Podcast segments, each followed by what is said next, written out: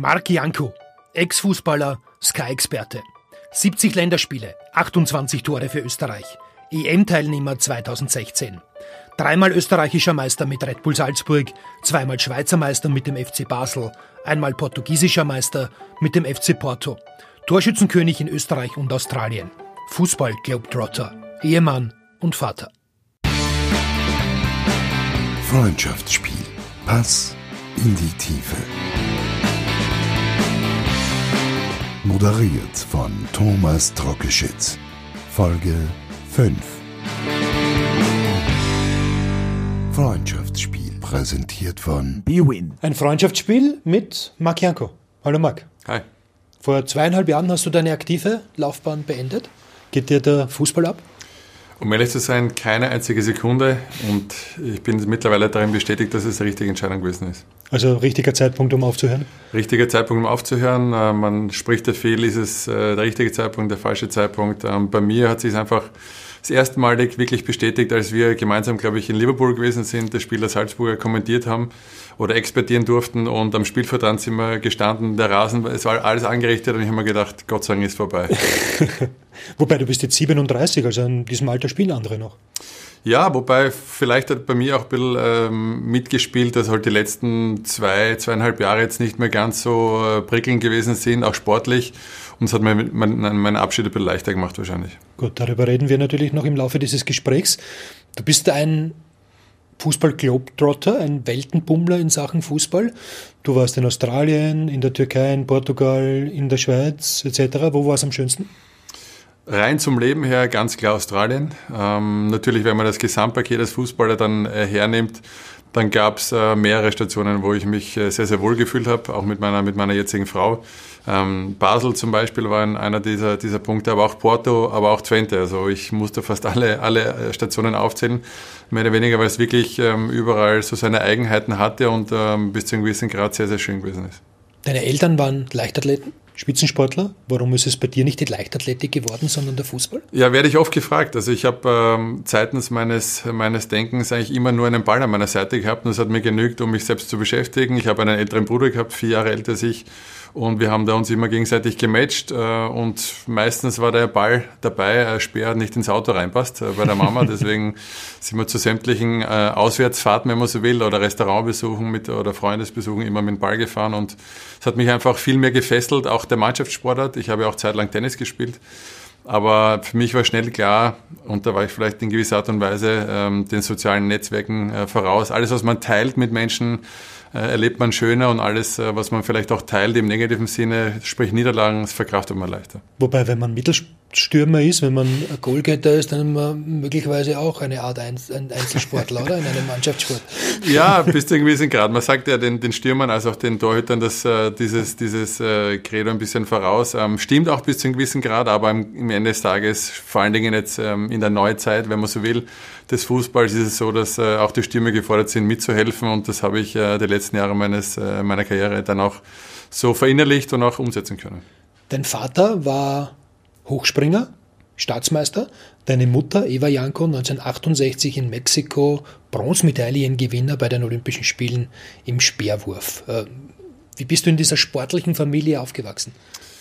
sehr behutsam. Ich habe wunderschöne Erinnerungen, wenn ich an meine Kindheit denke. Wie gesagt, ich bin eigentlich ähm, seitens meines Denkens mit meinem älteren Bruder zusammen gewesen. Meine Schwester ist 13 Jahre älter als ich. Das heißt, die hat dann, äh, als ich fünf war, glaube ich, die, die, die Wohnung verlassen. Das heißt, nicht so viel Bezug zu ihr gehabt und dementsprechend viele Erinnerungen äh, an Erlebnisse mit meinem Bruder, auch mit meinen Eltern.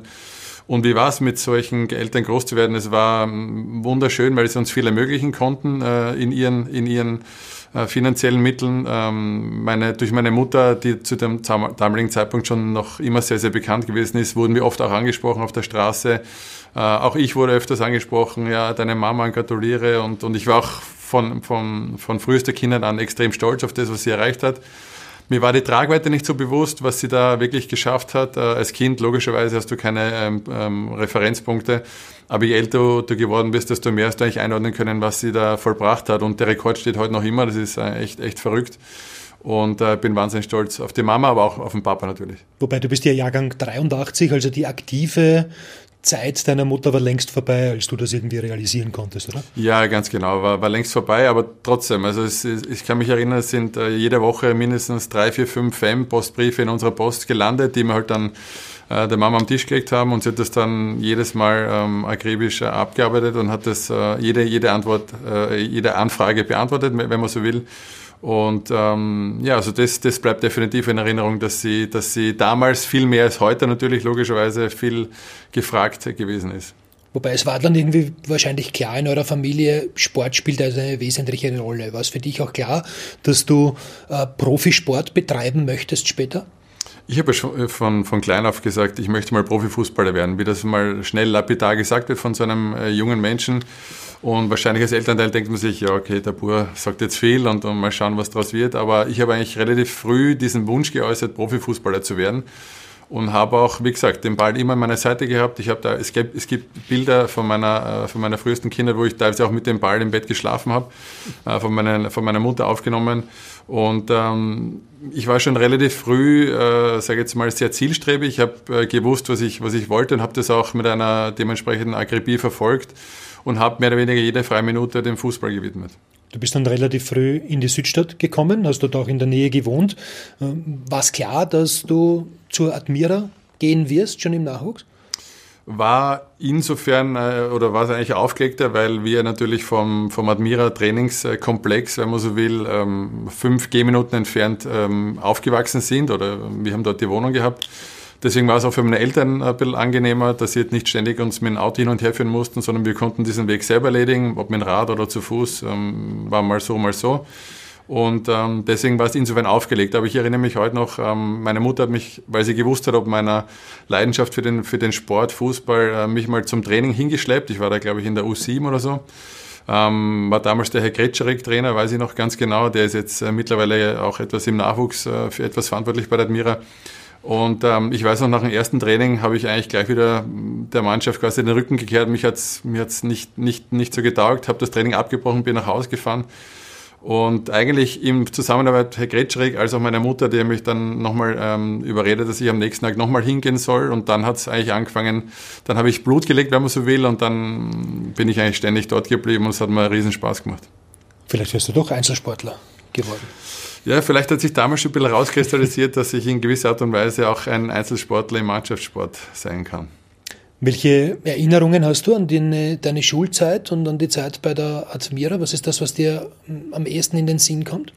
Auch da, also wirklich ähm, sehr, sehr positive und schöne Erinnerungen. Wir haben mit der Admira bei extrem vielen Jugendturnieren teilgenommen im In- und Ausland. Meine Mutter war dann teilweise auch immer das persönliche DAX-Unternehmen für mich. Ähm, war auch bei fast jedem Turnier dabei, was wir absolviert haben. Ähm, und wie gesagt, irrsinnig schöne Erinnerungen, weil es auch nicht nur erfolgreiche Zeiten gewesen sind, sondern weil man natürlich auch in solchen Phasen dann Freunde fürs Leben gefunden hat, die heute noch immer in meinem, in meinem Leben einen wichtigen Platz einnehmen. Und ähm, deswegen eine Rückbetrachtung eine, eine wunderbar schöne Zeit. Welche Trainer haben dich in der Jugendzeit vor allem geprägt? Ähm, ist natürlich jetzt unfair, wenn man da einige herauspickt, aber ganz klar, die bei mir hängen geblieben sind, war in der U10 hatte ich dann einen Herrn Vogel, Rudi, kann ich mich noch erinnern, der der, bei dem ist eigentlich so richtig dann erst das Feuer entstanden und wenn man so will, äh, die Leidenschaft für den, für den Sport so richtig entfacht, weil ja, er hat einfach gewusst, wie er mich zu packen hat. Es hat menschlich einfach super funktioniert. Wir haben mit der Mannschaft alles zerschossen in dem Alter. Äh, und es war wirklich ein, ein großartiger, großartiger Mensch, der einen wichtigen Beitrag zu einem so frühen Zeitpunkt schon geleistet hat. Und dann in weiterer Folge, ja, würde ich natürlich sagen, ähm, vielleicht bis zu einem gewissen Grad auch der äh, Kurt Hoffer in der, in der U18 war der, habe, hatte ich den damals, äh, mit den Leuten das nicht sagen, aber ähm, damals ein wichtiger Trainer für mich, der eben auch an mich geglaubt hat. Ich war zwischendurch jetzt nicht immer äh, auch bei der Admira nicht erste Wahl. Ich habe ja ähm, in, der, in den wo es dann darum gegangen ist, spielt man BNZ, hieß es damals, Bundesnachwuchsleistungszentrum. Ähm, in diese Auswahl habe ich es am Anfang nicht geschafft, sondern habe eigentlich bei der qualitativ schlechteren äh, Auswahlgruppe der mit den äh, Wiener Ligen gespielt und ähm, habe dort dann ein Jahr verbracht und wurde dann später, hatte man den Fehler dann berichtigt und mich dann raufgezogen. War von Anfang an klar, dass du Stürmer wirst oder hast du dich auch auf anderen Positionen versucht? Ich habe mich ab und zu im Zusammenspiel mit meinem Bruder, äh, wir hatten so ein Ferienhaus in, in Pressbaum, was wir ähm, ab und zu im Sommer gepachtet haben. Ähm, dort haben wir viel Zeit verbracht und äh, auch natürlich auch ein Tor aufgestellt, wie das so Brüder machen, irgendwo auf, auf einer Wiese. Und ab und zu habe ich mich dann auch äh, ins Tor gestellt, aber mir war schnell klar, das ist, das ist nichts für mich, sondern eher mehr das Tore anschießen, als wie Bälle aus dem Netz klauen. Einer deiner Trainer war auch der heutige Lask-Trainer, Dominik Thalhammer. Was verbindet dich mit ihm? Ja, auch er, gut, dass du sagst, auch er hat natürlich eine, eine wichtige Rolle eingenommen in, meiner, in meinem Werdegang, weil er natürlich der Erste gewesen ist, der mir die Chance gegeben hat, bei der ersten Mannschaft mitzutrainieren. Jetzt kann man sagen, das war damals, äh, muss man auch dazu sagen, ein, ein für mich glücklicher Zustand, ein glücklicher Umstand. Es haben sich so viele Spieler bei der ersten Mannschaft verletzt, dass der erste Trainer Thalhammer aus der Amateurmannschaft Spieler gebraucht hat, um Training, dass der Training überhaupt stattfinden kann. Ich war einer von den glücklich Auserwählten, weil davor wäre ich, glaube ich, wäre ich, glaube ich, nicht äh, auserkoren worden.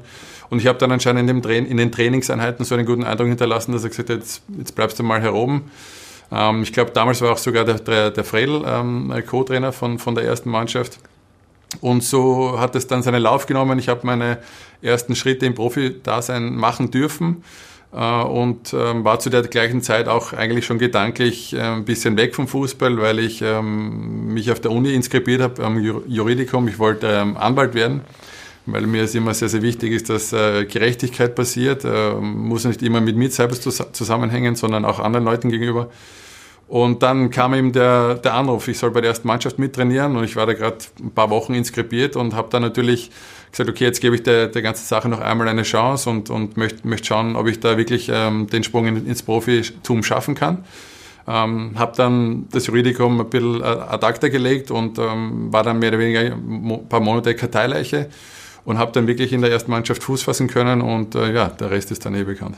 Ja, und äh, ein Teil dieses Freundschaftsspiels ist auch immer das Wegbegleiter, ähm, Anekdoten erzählen, Fragen stellen und das macht der jetzige Lasttrainer, das macht Dominik Thalhammer.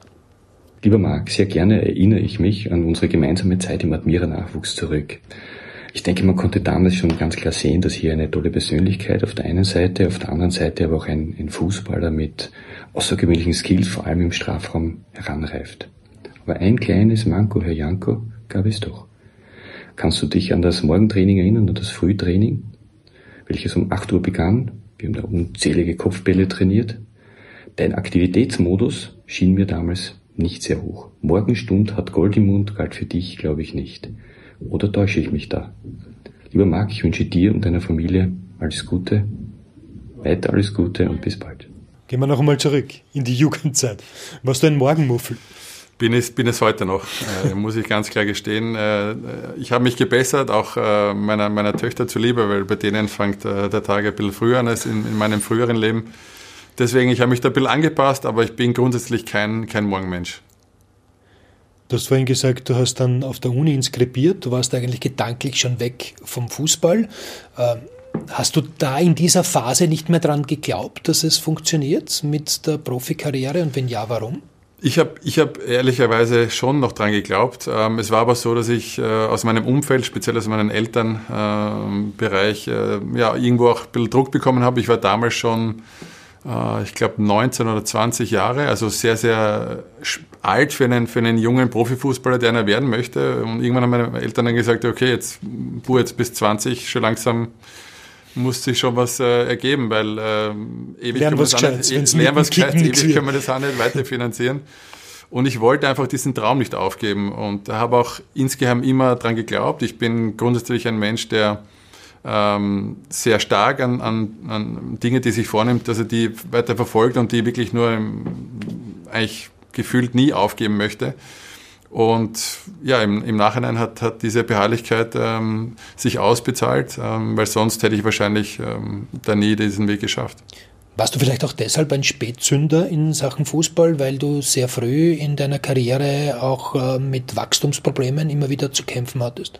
Ich glaube ja. Also, ich, also auch hier wieder muss man ganz klar sagen, dass es war natürlich damals eine andere Zeit. Man hatte auch nicht dieses selbe Wissen, was man vielleicht heutzutage schon hat. Ähm, und ich war in meiner, also bis zu meinem, bis zu meinem 15., 16. Lebensjahr war ich immer einer unter den ähm, durchschnittlich Großen in einer Mannschaft, war auch wahnsinnig schnell, das glaubt man vielleicht da gar nicht, wenn man, mich, wenn man mich dann später erlebt hat, aber mit Abstand immer einer der schnellsten Spieler gewesen am, am Feld, das heißt, die, die, die tiefen Pässe habe ich immer als erster äh, erreicht und auch erfolgreich abschließen können, aber und dann ab meinem 16. Lebensjahr, von 16 auf 17, bin ich in einem Jahr 17 Zentimeter gewachsen. Das, das kann man sich nicht vorstellen, ähm, was das für den Körper bedeutet, wenn man es einmal durchmacht, bis, man es mal durchmacht. Und ich hatte von heute auf morgen das Gefühl, dass ich wie, ähm, klingt das vielleicht wieder, wie, wie gelähmt oder wie behindert bin. Ich konnte keine koordinativen äh, Abfolgeschritte mehr leisten. Und ähm, das hat mich wahnsinnig frustriert und hatte eben damals, um auch wieder zurückzukommen auf meine Eltern, äh, deren Wissen, glücklicherweise im eigenen Elternhaus gehabt. Das heißt, sie haben, sie haben genau gewusst, was ich brauche und haben dann, ich habe dann mit ihnen in Eigenregie Konditionstraining gemacht, also entweder vor dem Training oder nach dem Training noch angehängt. Eben damals schon in jungen Jahren sehr, sehr zielorientiert und fokussiert und, und gewusst, was es bedarf, um vielleicht ähm, diesen, diese Möglichkeit jemals zu haben, Profisportler zu werden. Und so kam es, dass ich dann innerhalb von ja, was wird es gewesen sein, so einem Jahr dann äh, diese, diese Fähigkeit wieder erlangt habe, dieses koordinative Feingefühl wieder äh, mir angeeignet habe und dann ging es Gott sei Dank weiter. Aber bei der Admira wusste damals niemand, was, was, was hat der lange jetzt, okay, ist, verletzt, ist dann verletzt und, und wurde eigentlich so in eine Ecke geschoben und wurde eigentlich äh, glücklicherweise durch meine Eltern dann irgendwo aufgefangen und äh, dementsprechend wurde da ent, entgegengewirkt. Aber ich glaube, dass man heute mittlerweile viel, viel mehr weiß und auch ähm, auf solche, auf solche spezial äh, körperlichen ähm, jungen Menschen auch besser eingehen, eingehen muss und, und auch spezifischer eingehen muss, ähm, weil sonst fallen viel zu viele durch den, durch den Raus, die dann später vielleicht aufgrund ihrer Körperlichkeit einen Vorteil haben. Und dann hast du es eben trotzdem geschafft in die Kampfmannschaft der Admira. 2004, 2005 war das erste Jahr. Eben unter dem Trainerduo Dominik Thalhammer und Alfred Tater, der jetzt dein Kollege als Sky-Experte ist. Wie war es denn so mit den beiden, vor allem mit dem Fredel? Ja, Fredel war immer schon eigentlich damals so, wie, wie er heute auch im, im Fernsehen rüberkommt und auch so privat ist, äh, ist ein Original im, im Fußballsport, das muss, muss man so ganz klar sagen man weiß immer, was man kriegt äh, bei ihm, also Ehrlichkeit pur und die tut auch ab und zu weh und das ist auch äh, nicht immer angenehm. Aber ich würde sagen, er hat sich null verändert. Ähm, er war jetzt, muss man auch sagen, jetzt nicht einer, der mich, glaube ich, äh, sehr, sehr positiv gesehen hat, sondern war vielleicht auch mit anderen Dingen beschäftigt. Aber eben, der Dominik Thalhammer hat etwas in mir gesehen und du brauchst ja auch solche Leute, speziell als junge Spieler, wenn du in eine Kampfmannschaft draufkommst, dass du jemanden hast, der an dich glaubt oder an deine Fähigkeiten glaubt. Und ähm, der Dominik hat es vorher selber auch gesagt, dass er in mir auch etwas gesehen hat und das Gott sei Dank auch ähm, die Geduld gehabt hat, auch zu warten, bis das zum Tage kommt. Wenn du dich daran erinnerst, wie Dominik Thalhammer damals als dein Trainer war, ähm, wie schätzt du das ein, was er heute macht mit dem Lask? Ähm, also in erster Linie freue ich mich einmal, dass er, dass er ähm, ja, so einen Werdegang genommen hat. Das war damals, muss man auch klar sagen, nicht so abzusehen. Ähm, auch er ist seinen Weg gegangen, deswegen groß, großen Respekt dafür. Und ja, wie er es geschafft hat, den Lask wieder auf, auf die Beine zu stellen, nach den doch eher turbulenten Monaten ähm, nach, nach dem, nach dem Corona. Fiasko ähm, war, schon, war schon beeindruckend und finde ich, finde ich großartig. Und das zeigt einmal mehr, dass er natürlich jetzt nicht nur ein Dampfplauder ist, sondern dass er sehr wohl auch eine Mannschaft formen kann, die einen Stempel aufdrücken kann und äh, dementsprechend auch ähm, Beitrag geleistet hat, dass der Lask heute wieder dort stehen kann, wo er, wo er vor diesen ganzen äh, unsäglichen Dingen gewesen ist. Zurück noch einmal in die Saison 2004, 2005. Damals hast du für die Admira in 13 Spielen zwei Tore erzielt in der Bundesliga. Das ist sehr gut für die Admira. Klingt, klingt jetzt nicht so viel, wollte ich gerade sagen. Und trotzdem ist Salzburg auf dich aufmerksam geworden. Damals ist Red Bull eingestiegen. Kurt Jahler war dort der erste Trainer, Sportdirektor gleich dazu und hat dich verpflichtet. Welche Erinnerungen hast du an die Kontaktaufnahme, an diesen Transfer? Nein, es war so, ich war, ich habe dann im Winter quasi vor diesem Transfer im Sommer ähm, zum ersten Mal den, den Sprung in den Profikader geschafft, war dann so quasi wirklich Teil der ersten Mannschaft, nicht nur, nicht nur Beiwagerl oder Trainingsauffüller, sondern wirklich dabei und habe dann auch in der Bundesliga ab und zu mal spielen dürfen ähm, und war halt, habe halt das alles reingeworfen, was ich äh, auf den Platz bringen konnte und ähm, Damals war so ein bisschen die Spekulation, steigt Red Bull jetzt ein bei Salzburg? Salzburg, Austria Salzburg hieß es damals, hatten der finanzielle Schwierigkeiten. Und ähm, die Kontaktaufnahme kam eigentlich damals direkt über meinen Manager damals. Ähm, es war ein, ein Bekannter von Didi Konstantini, äh, ist ein, ein damaliger Freund von meinem Vater gewesen. Ähm, und so hat er mir gesagt, die hätten Interesse, die wollen was Neues aufbauen in Salzburg. Kannst du dir das vorstellen? Ich habe dann damals gesagt, du, prinzipiell kann ich mir alles vorstellen. Ähm, Im Sommer hätte ich auch noch, wird mein Vertrag eben auch noch um ein Jahr automatisch sich verlängern bei der Admira. Und ähm, dann hat er mir von dem Projekt erzählt. Ich habe mich mit dem Kudjara getroffen äh, auf der, weiß ich heute noch, bin mit dem Auto meiner Mutter auf die Tankstelle in Ansfelden gefahren, nach Linz. Wir haben uns quasi auf halbem Weg getroffen. Und er hat mir dann davon erzählt und hat mich, ähm, wenn man so will, dafür begeistern können, äh, diesen, diesen Schritt zu wagen. Wenngleich man auch dazu sagen muss, alle, mit denen ich darüber gesprochen habe, als auch bei der Admira, äh, haben mir eigentlich davon abgeraten. Ähm, es wurde auch in den Medien teilweise in der Krone geschrieben, dass, äh, dass meine Karriere vorbei ist, wenn ich diesen Schritt jetzt wirklich machen sollte. Und es wurde eigentlich sehr, sehr, äh, ich möchte nicht sagen missgünstig, aber negativ gesehen, dieser Schritt. Aber für mich war ich damals immer, immer die Philosophie vorhanden, ist auch nach, nach wie vor meine Überzeugung. Es ist natürlich wichtig, dass man auf einem hohen Niveau spielt, aber ich finde es genauso wichtig, dass man auf einem hohen Niveau trainiert tagtäglich. Und mir war klar, bei den Namen, die damals kolportiert gewesen sind, äh, die nach Salzburg kommen, dass dort eine unfassbare Qualität tagtäglich im Training vorhanden sein wird. Und ich habe mir das zugetraut, das ist auch ein wichtiger Punkt. Ähm, wenn man dorthin gegangen wäre und man gesagt hat, okay, das werde ich nie schaffen, dann wäre es wahrscheinlich auch so gekommen. Aber ich habe mir das zugetraut und ähm, habe dann auch nach einer kurzen Anlaufschwierigkeit, weil es gab noch einen Rechtsstreit zwischen Salzburg und Admira, dann auch dort den Sprung in die erste Mannschaft geschafft.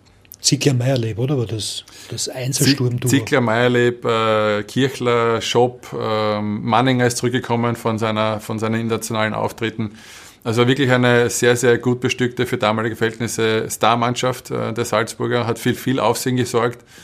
Und ähm, mir war im, Na also im Nachhinein, war mir, möchte nicht sagen klar, aber vielleicht war das auch ein bisschen so, dass man den einen oder anderen jungen Spieler gekauft hat, mit dem Hintergedanken, das können wir dann auch ein bisschen besser verkaufen, dass wir jetzt nicht nur Altstars kaufen, sondern auch vielleicht den einen oder anderen Jungen, der jetzt nicht unbedingt groß aufgezeigt hat, aber dem wir vielleicht irgendwie eine Chance offiziell geben konnten, ohne jetzt wirklich daran geglaubt zu haben, dass es wirklich schafft.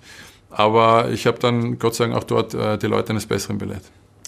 Äh, gut, aber wird wahrscheinlich auch lukrativ gewesen sein, oder? Kann man vorstellen, dass du jetzt bei der Admira ja, also gibt's ja nicht unbedingt sehr viel Geld verdient hast.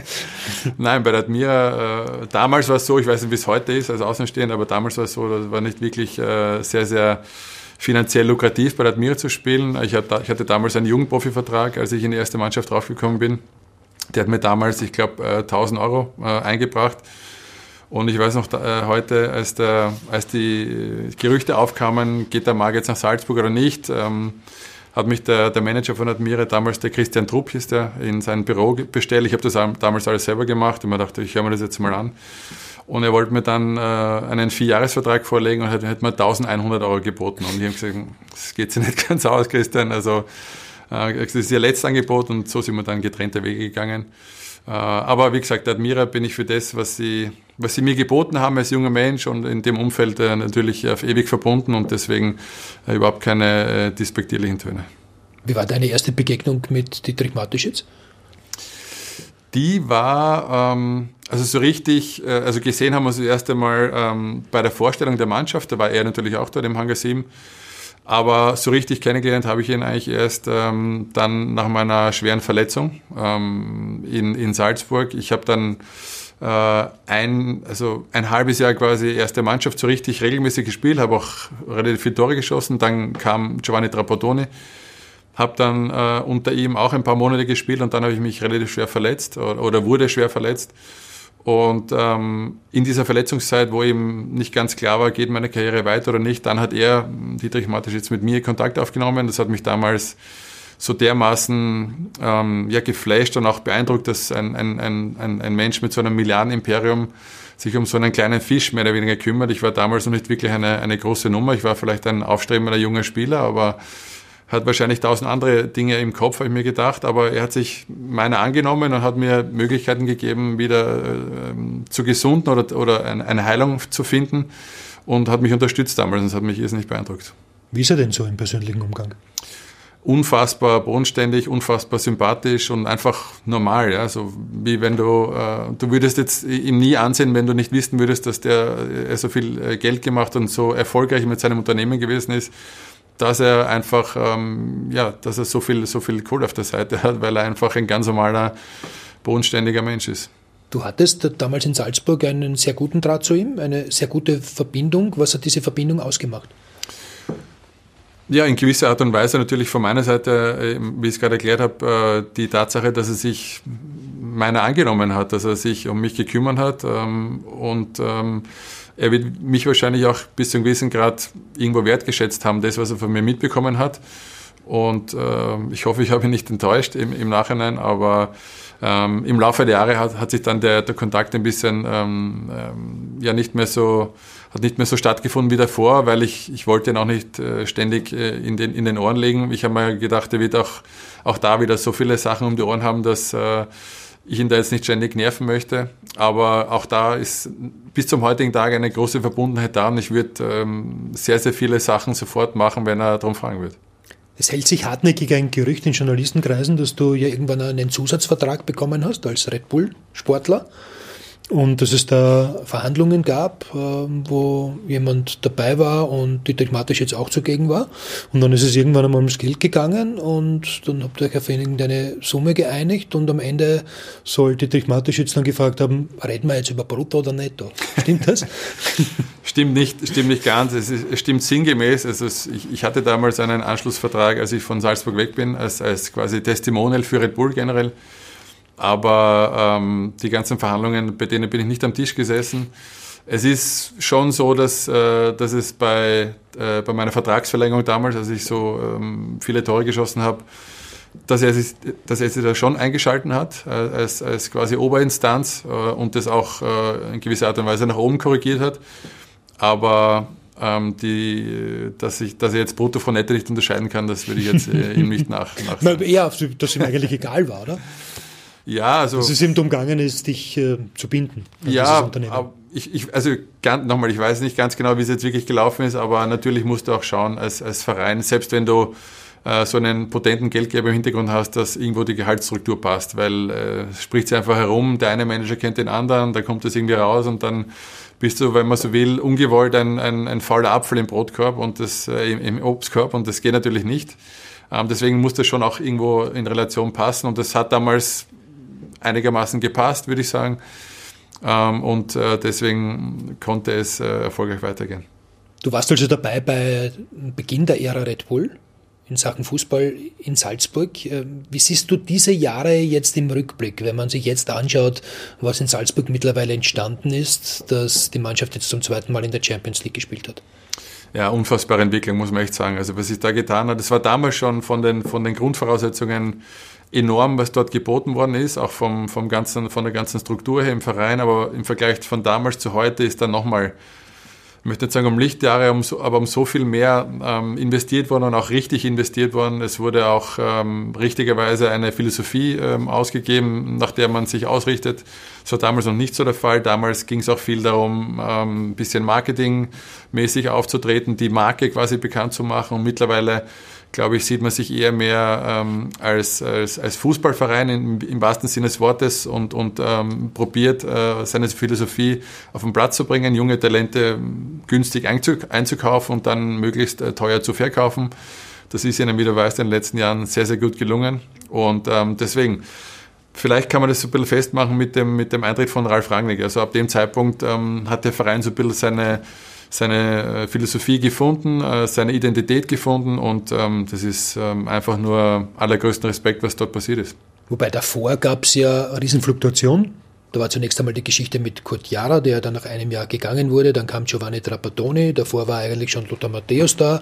Äh, Adrianse dann als Trainer. Gefüllt war allem halben Jahr ein neuer Sportdirektor da, ein neuer Geschäftsführer, der sich äh, dann mit irgendwem wieder gematcht hat. Wie war es für euch, äh, unter diesen Voraussetzungen zu spielen, zu trainieren, zu arbeiten? Ja, natürlich schwierig. Also das ist ja auch irgendwo das, das altbekannte Lied, überall dort, wo hohe Fluktuation herrscht ist natürlich äh, es schwer, Erfolg, Erfolg zu haben. Gleichzeitig verlangt man auch von so einem Star-Ensemble, dass du jedes Jahr Meister wirst.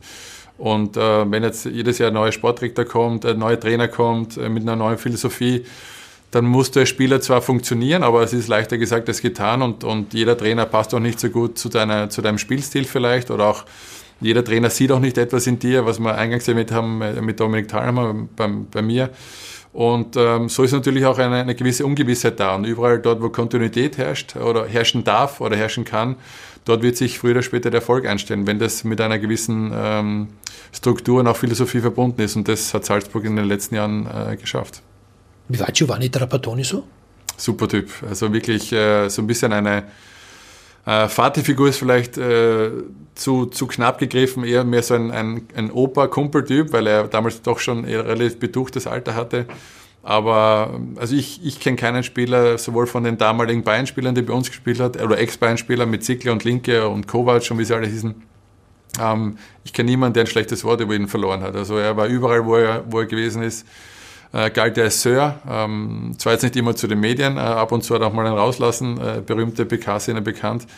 Aber zu den Spielern war er immer überragend, äh, ein richtiger, richtiger Kumpeltyp und äh, die Ehrlichkeit pur und auch wenn man so will, ein bisschen eben väterlich, oper, opermäßiger äh, Begleiter. Wobei die Spielweise, die er jetzt präferiert, ist ja dir nicht wirklich zugute gekommen, oder? Nein, ganz klar, ganz klar nicht. Aber das war auch noch nicht, noch nicht die Zeit, wo ich so wirklich dann eben auch durchstarten konnte. Ähm, gleichzeitig auch von meiner Seite heute, aber auch damals schon das irgendwo das Verständnis, ähm, dass man äh, natürlich, wenn man so viel Erfolg wie er hatte, er war zum damaligen Zeitpunkt, ich glaube, der erfolgreichste Trainer ähm, auf, auf, dem, auf dem Weltball, denkt er sich auch, warum soll ich meine Philosophie ändern, wenn es überall quasi, nicht überall, aber fast überall super funktioniert hat. Also mir war klar, das ist nicht das Optimale für mich, für mein, für mein Spiel, aber ich wollte auch da probieren, ähm, alles Mögliche aufzusaugen im täglichen Training, im Umgang mit den Spielern ähm, auch in der, in der Herangehensweise, sich auch mal mit Dingen auseinanderzusetzen, mit Spielweisen, die einem nicht vielleicht so, so taugen, bringt einem ja auch weiter. Und äh, einfach aus seiner Komfortzone rausgehen. Das hat mich auch damals, finde ich, glaube ich, weitergebracht, die Zeit mit ihm. Und man darf ja nicht vergessen, unter Giovanni Trapattoni hast du auch den Sprung in die Nationalmannschaft geschafft. Du warst davor unter 21 Nationalspieler, Ganz auch äh, sehr erfolgreich unterwegs, hast immer wieder Tore gemacht in den Nachwuchsnationalteams. Und dann kam eben Josef Hickersberger, dann kam die Heim-Europameisterschaft 2008. Du warst ja dann da im Vorfeld verletzt und du warst dann nicht im Kader dabei. Mhm. Josef Hickersberger hat das danach als Fehler bezeichnet. War es für dich eine herbe Enttäuschung? Ein mhm. Tiefschlag? Ja, natürlich war es, eine riesen, riesen Enttäuschung, keine Frage. Man muss aber auch dazu sagen, dass ich ähm, erst im Winter vor der Euro ähm, quasi wieder zur ersten Mannschaft gekommen bin. Ich war davor ein Jahr verletzt und es war nicht klar, ob, ob meine Karriere überhaupt weitergehen kann beziehungsweise ob ich überhaupt jemals wieder schmerzfrei gehen kann. Aber von Lauf noch keine, keine Rede. Und ähm, habe quasi ein halbes Jahr ähm, Zeit bekommen, ähm, von wem auch immer, dass ich mich auf diese Heim-Euro vorbereiten kann, dass ich meine Spiele bekomme. Und ich habe damals anscheinend auch noch nicht so überzeugt, äh, den Baby Higgesberger, dass ich ähm, Teil dieser Euromannschaft sein darf. Und ich habe äh, natürlich, das war ein riesen Tiefschlag, es war eine riesige Enttäuschung für mich, aber ich war ihm persönlich null, null böse, sondern habe das so genommen, wie es war, pragmatisch gesehen und probiert, ähm, nach vorne zu schauen, weil ich immer schon ähm, oder speziell nach dieser Verletzungszeit so das Bild verinnerlicht habe, diese Mentalität, dass man, dass einem nach hinten schauen nie, nie etwas bringt, im ganzen Leben nicht. Und ähm, habe mich in dieser Zeit auch sehr viel mit, mit mir selber auseinandergesetzt in meiner Verletzungszeit. Und ähm, deswegen würde ich ihm da nie irgendwas Böses ähm, nachsagen wollen, sondern er hat es natürlich insofern unglücklich verkauft, auch den Medien, jetzt auch im, Nach im Nachhinein, ähm, weil natürlich die, die Saison darauf die Rekordsaison von mir gewesen ist. Im Nachhinein ist man immer schlauer, das wissen wir alle. Aber er musste eine Entscheidung treffen und, und ähm, deswegen habe ich da ihm nie irgendetwas ähm, nachsagen wollen. Im Vorfeld dieser Euro gab es äh, im März 2008 auch ein besonderes Fußballspiel in der Bundesliga, Salzburg Rapid, dieses 0 zu 7. Äh, wie siehst du dieses Spiel im Nachhinein, diese legendäre Niederlage? Ja, also ich, ich war dabei, leider muss man, muss man dazu sagen, auch die vollen 90 Minuten. Ich habe mir in der Halbzeit eigentlich gewünscht, dass ich äh, vielleicht vom Feld genommen werde, aber dem war nicht so. Ich musste als junger Spieler da durchbeißen. Ähm, ganz skurriles Match und ähm, mir ist bis heute noch nicht wirklich klar, was da wirklich gelaufen ist. Ähm, Könnte etwas gelaufen sein? Ich glaube schon. Also heute, heute mit, dem, mit, der, mit der Erfahrung auch, äh, die man jetzt gesammelt hat in einer, in einer ganzen Karriere und wenn man sich dieses Spiel eben auch anschaut und vielleicht auch die ganze Saison sich anschaut, wie, wie gut wir auch damals hinten gestanden sind, wie, wie gut wir auch als Mannschaft äh, funktioniert haben, Und was in diesem Spiel an Fehler passiert äh, sind, äh, individuelle Fehler. Ich möchte niemandem also, etwas, etwas nachsagen. Um es zu konkretisieren, es gab dann danach ähm, Wettbewerbsverzerrungsgerüchte.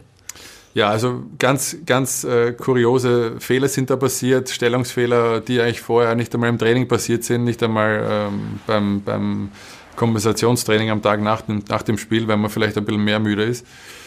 Ich weiß es nicht, auf jeden Fall, äh, Rapid hat sich das äh, unfassbar, unfassbar spielt. Das, äh, am, am, Feld war es so ein bisschen wie ein, wie ein Albtraum, den man, den man äh, Runde für Runde oder Minute für Minute erlebt.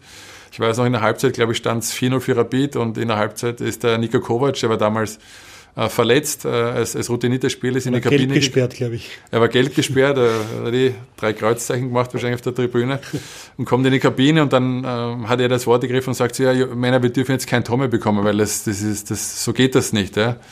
Und ich glaube, 30 Sekunden, äh, zweite Halbzeit 5-0 und äh, denkst du, du bist im falschen Film, das ist unfassbar. Stand es nicht zur Pause schon 5-0 für Rapid? Oder 5-0 und dann, dann passiert das 6-0. Auf jeden Fall äh, etwas, man hat sich etwas vorgenommen, wie man jetzt agieren möchte und dann wieder eine, eine drüber bekommen. Ähm, ich möchte jetzt aber auch nicht die, die Leistung von Rapid schmälern. Sie haben damals wirklich äh, sensationell gespielt, aber es sind doch ein paar Fehler passiert, die ich so vorher noch nicht gesehen habe von einem anderen Mitspieler. Und am Ende dieser Saison ist ja dann Rapid auch zum bislang letzten Mal österreichischer Meister geworden. Dann kam Co Adrianse, dann kam dein großes Jahr und bevor wir darüber reden, machen wir eine ganz kurze Pause. Dem Jänner kehrt die deutsche und österreichische Bundesliga aus dem kurzen Winterschlaf zurück. Und weil es immer für noch mehr Spannung sorgt, wenn man auf den Ausgang eines Spieles wettet, hat BWin ein äußerst interessantes Angebot für Sie. Bei BWin gibt es für Neukunden den Joker als Sicherheitsnetz. Sollten Sie mit Ihrem Tipp daneben liegen, zahlt BWin bis zu 100 Euro als Freebet auf Ihr Wettkonto zurück. Alle Infos dazu finden Sie auf bwin.com/freundschaft. Also registrieren Sie sich mit mindestens 10 Euro. Dann Wette erstellen, Joker auswählen und gemütlich mit der BWin-App mitfiebern.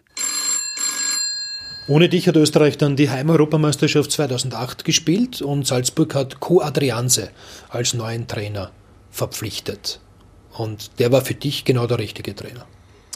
Im Nachhinein ja, aber es war schon so, dass er, dass er damals äh, aus Holland seine quasi Lieblinge mitgenommen hat. Den, den Robin Nelliser hieß er damals, Stürmer damals von, ich glaube, Utrecht oder so war der.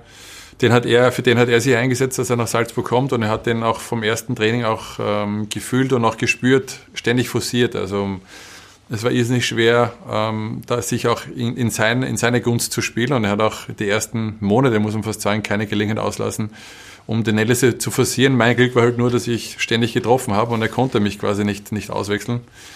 Ähm, und ab dem, ab dem, ab dem Alltagsspiel, also ich ähm, bin von der Nationalmannschaft gekommen, habe, glaube ich, äh, nur äh, ein bisschen gespielt und er hat dann immer gesagt, hatte damals schon einen wahnsinnigen Lauf und er hat damals zu mir gesagt, ja, also du bist müde, ich sehe das, ich bin nicht müde, ich würde gerne gegen Alltag von Anfang an spielen. Und sagt, na, du bist müde, Robin spielt jetzt. Und hat er hat probiert, den Nellise halt irgendwie in die Mannschaft reinzudrücken und dann ähm, waren wir zur Halbzeit 2 zu, 2 zu 0 hinten. Ich bin zur Halbzeit rein und wir haben dann noch 4 zu 3 gewonnen. Ich habe vier Tore geschossen, ab dem Zeitpunkt hat er mich geliebt. Insgesamt sind es dann 39 geworden in dieser Bundesliga-Saison. Da gab es dann immer wieder medial natürlich ein großes Thema, den Zweikampf mit Hans Krankel, der 41 Tore erzielt hatte in der Saison 77, 78. Ärgerlich für dich, dass du am Ende diesen Rekord nicht gebrochen hast oder war es egal? Nein, natürlich ärgerlich. Also jeder Stürmer, der sagt, er möchte keine Rekorde brechen, äh, der lügt, glaube ich, oder wage ich ihm zu unterstellen. Vor allen Dingen, wenn du so nah dran gewesen bist. Äh, ich glaube, in der Rückbetrachtung mein Riesenpech war, dass wir schon vier Tage vor, vor Spielende Meister, Meister gewesen sind. Und wir hatten dann wie das so ein auch in der Mannschaft das Gefühl, wie wenn man uns den Stecker gezogen hätte. Also es, es ging, die Ergebnisse die letzten vier Spieltage waren nicht mehr so, wie wir uns das davor auch irgendwo erarbeitet haben oder auch erspielt haben. Und die, die Spannung war weg. Und jeder, der Sport macht, weiß, wie das ist. Äh, wenn du keine Spannung mehr hast, dann funktioniert das Ganze nicht mehr so. Der, der, der Kopf war vielleicht willig bis zu einem gewissen Grad, aber der, der Körper hat nicht mehr mitgespielt. Und so haben wir dann die letzten Spiele wirklich unsäglich auch, auch gespielt, schlechte Ergebnisse geliefert. Mit dem Highlight äh, des letzten Spiels gegen Altach, glaube ich, damals fixer Absteiger. Wir haben 4 zu 0 oder 4 zu 1 verloren. Äh, wir sind ausgebucht worden im eigenen Stadion bei der, vor der Meisterfeier. bei der Meisterfeier, ja. Also es war Wahnsinn. Äh, und natürlich in, in, dem, in dem Zusammenhang für mich damals Pech, dass wir so früh es geschafft haben, ähm, Meister zu werden. Ähm, ist jetzt auch wieder, was wäre wenn, aber vielleicht hätte, hätte ich das dann doch äh, geschafft, wenn man noch, wenn es um noch was, was gegangen wäre. Weil wir gerade über Hans Krankel gesprochen haben, wer waren in der Jugend deine großen Vorbilder? Ja, in der Tat, äh, der Andi Herzog, der heute mein, mein Sky-Kollege ist, ähm, äh, war ein riesen, riesen Vorbild für mich. Ähm, er hat damals, so als ich in der Jugend bei der Admira war, ähm, bei Rapid seine ersten Schritte gemacht, war auch ab und zu bei der Admira damals ähm, anzutreffen und äh, mein Vater kannte Andis Vater und deswegen äh, hat man sich ab und zu ausgetauscht und ich habe ihn ähm, ja mit großem Interesse verfolgt und war immer großer Andi Herzog-Fan. Ja, und dann hast du nach dieser Saison 2009 Salzburg verlassen und bis zu Twente Enskede gewechselt. Um 7 Millionen Euro, das war damals Rekordtransfersumme. Heute klingt das irgendwie nicht nach viel, damals war es sehr viel Geld. Ja, damals war es natürlich in Relation eine, wie du schon gesagt hast, eine Rekordsumme. Ähm, weiß nicht, wie das, wie das heutzutage, wenn man das hochrechnet, ähm, beziffert werden würde, aber es war damals sehr, sehr viel Geld, das bezahlt worden ist für einen, für einen Spieler. Ich bin zum damaligen amtierenden holländischen Meister gewechselt.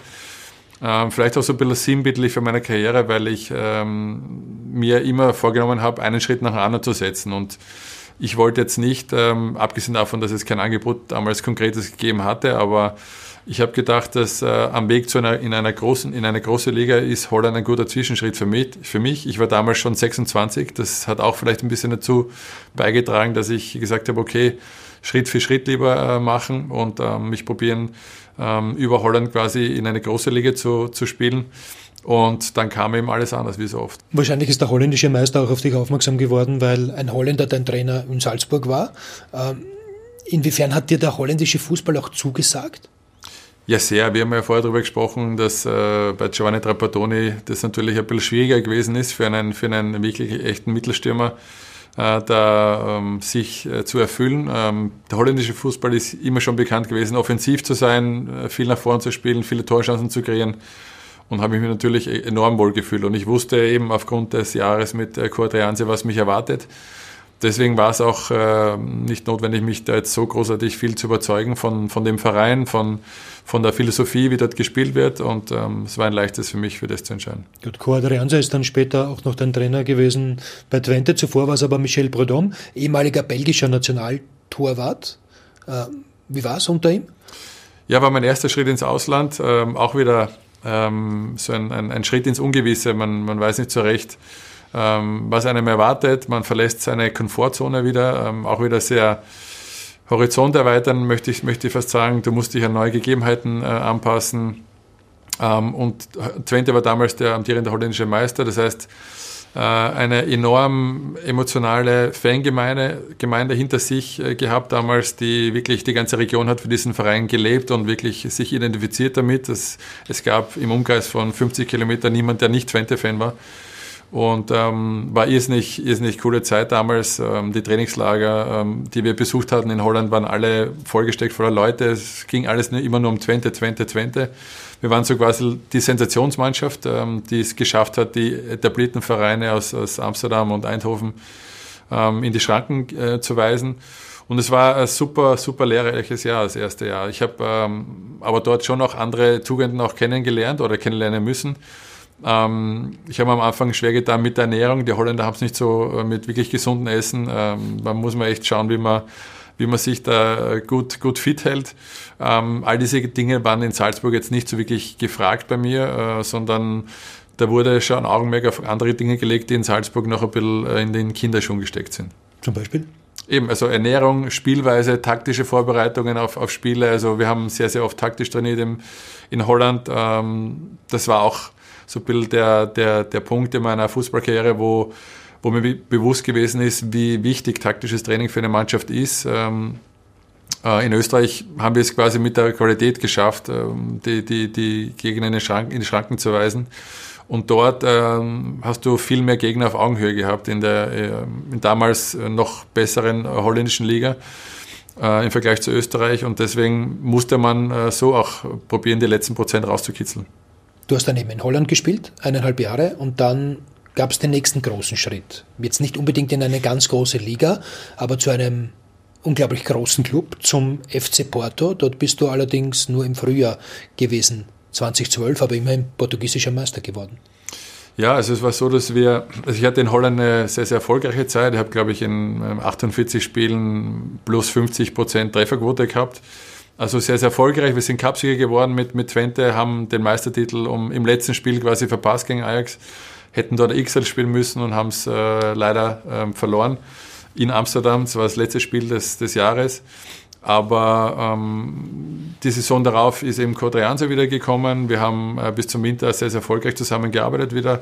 Ich war, glaube ich, Führender der Torschützenliste und dann kam eben der Anruf, völlig überraschend von meinem äh, Agenten damals im, im Auto, werde ich nie vergessen.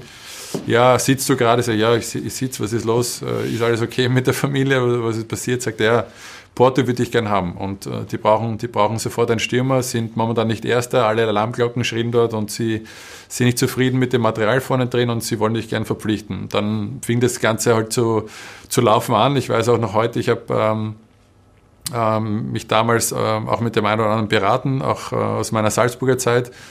Und ähm, es war eine sehr aufregende, aufregende Phase meiner Karriere, weil da, Porto ist nach wie vor ein großer, ein großer Name im europäischen Fußball. Jetzt nicht eine große Liga, aber ich war auch damals schon 29. Das heißt, ich habe mir ausrechnen können, so viele große Gelegenheiten kommen wahrscheinlich nicht mehr so auf mich zu. Deswegen war auch das für mich ein, ein, ein, ein No-Brainer, wie man sagt. Also ich musste nicht drüber nachdenken, machst du es, machst du es nicht, sondern wenn du die Chance hast, dann probier das mitzunehmen und probier das Beste daraus zu machen und das, das aufzusaugen. Und es war in der Tat in der Rückbetrachtung war ähm, unfassbare Zeit, auch wenn es jetzt nur, ähm, ich glaube, acht oder, oder sieben oder acht Monate war ich nur dort. Bin im Winter gekommen, sie waren äh, hinter Benfica, dem, hinter dem Erzrivalen, wir haben da noch die Meisterschaft holen können. Ähm, Meisterfeier war natürlich legendär in Porto mit dem, mit dem äh, Buscorso. Aber auch die, die, die Derbys gegen Benfica, das war, das war eine andere Dimension als, als das, was ich, was ich alles bisher erlebt habe.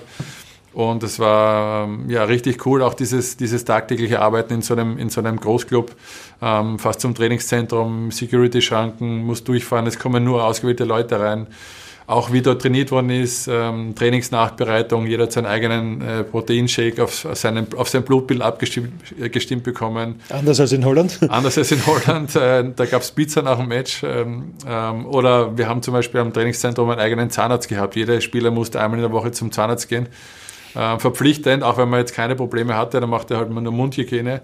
Also die haben da schon auf, auf Dinge geachtet, die ähm, sehr, sehr weit entwickelt gewesen sind zum damaligen Zeitpunkt und es war unfassbar lehrreich und auch ähm, ja, super Zeit in, in Porto. Woran ist es dann eigentlich gescheitert, äh, dass du dort nicht geblieben bist?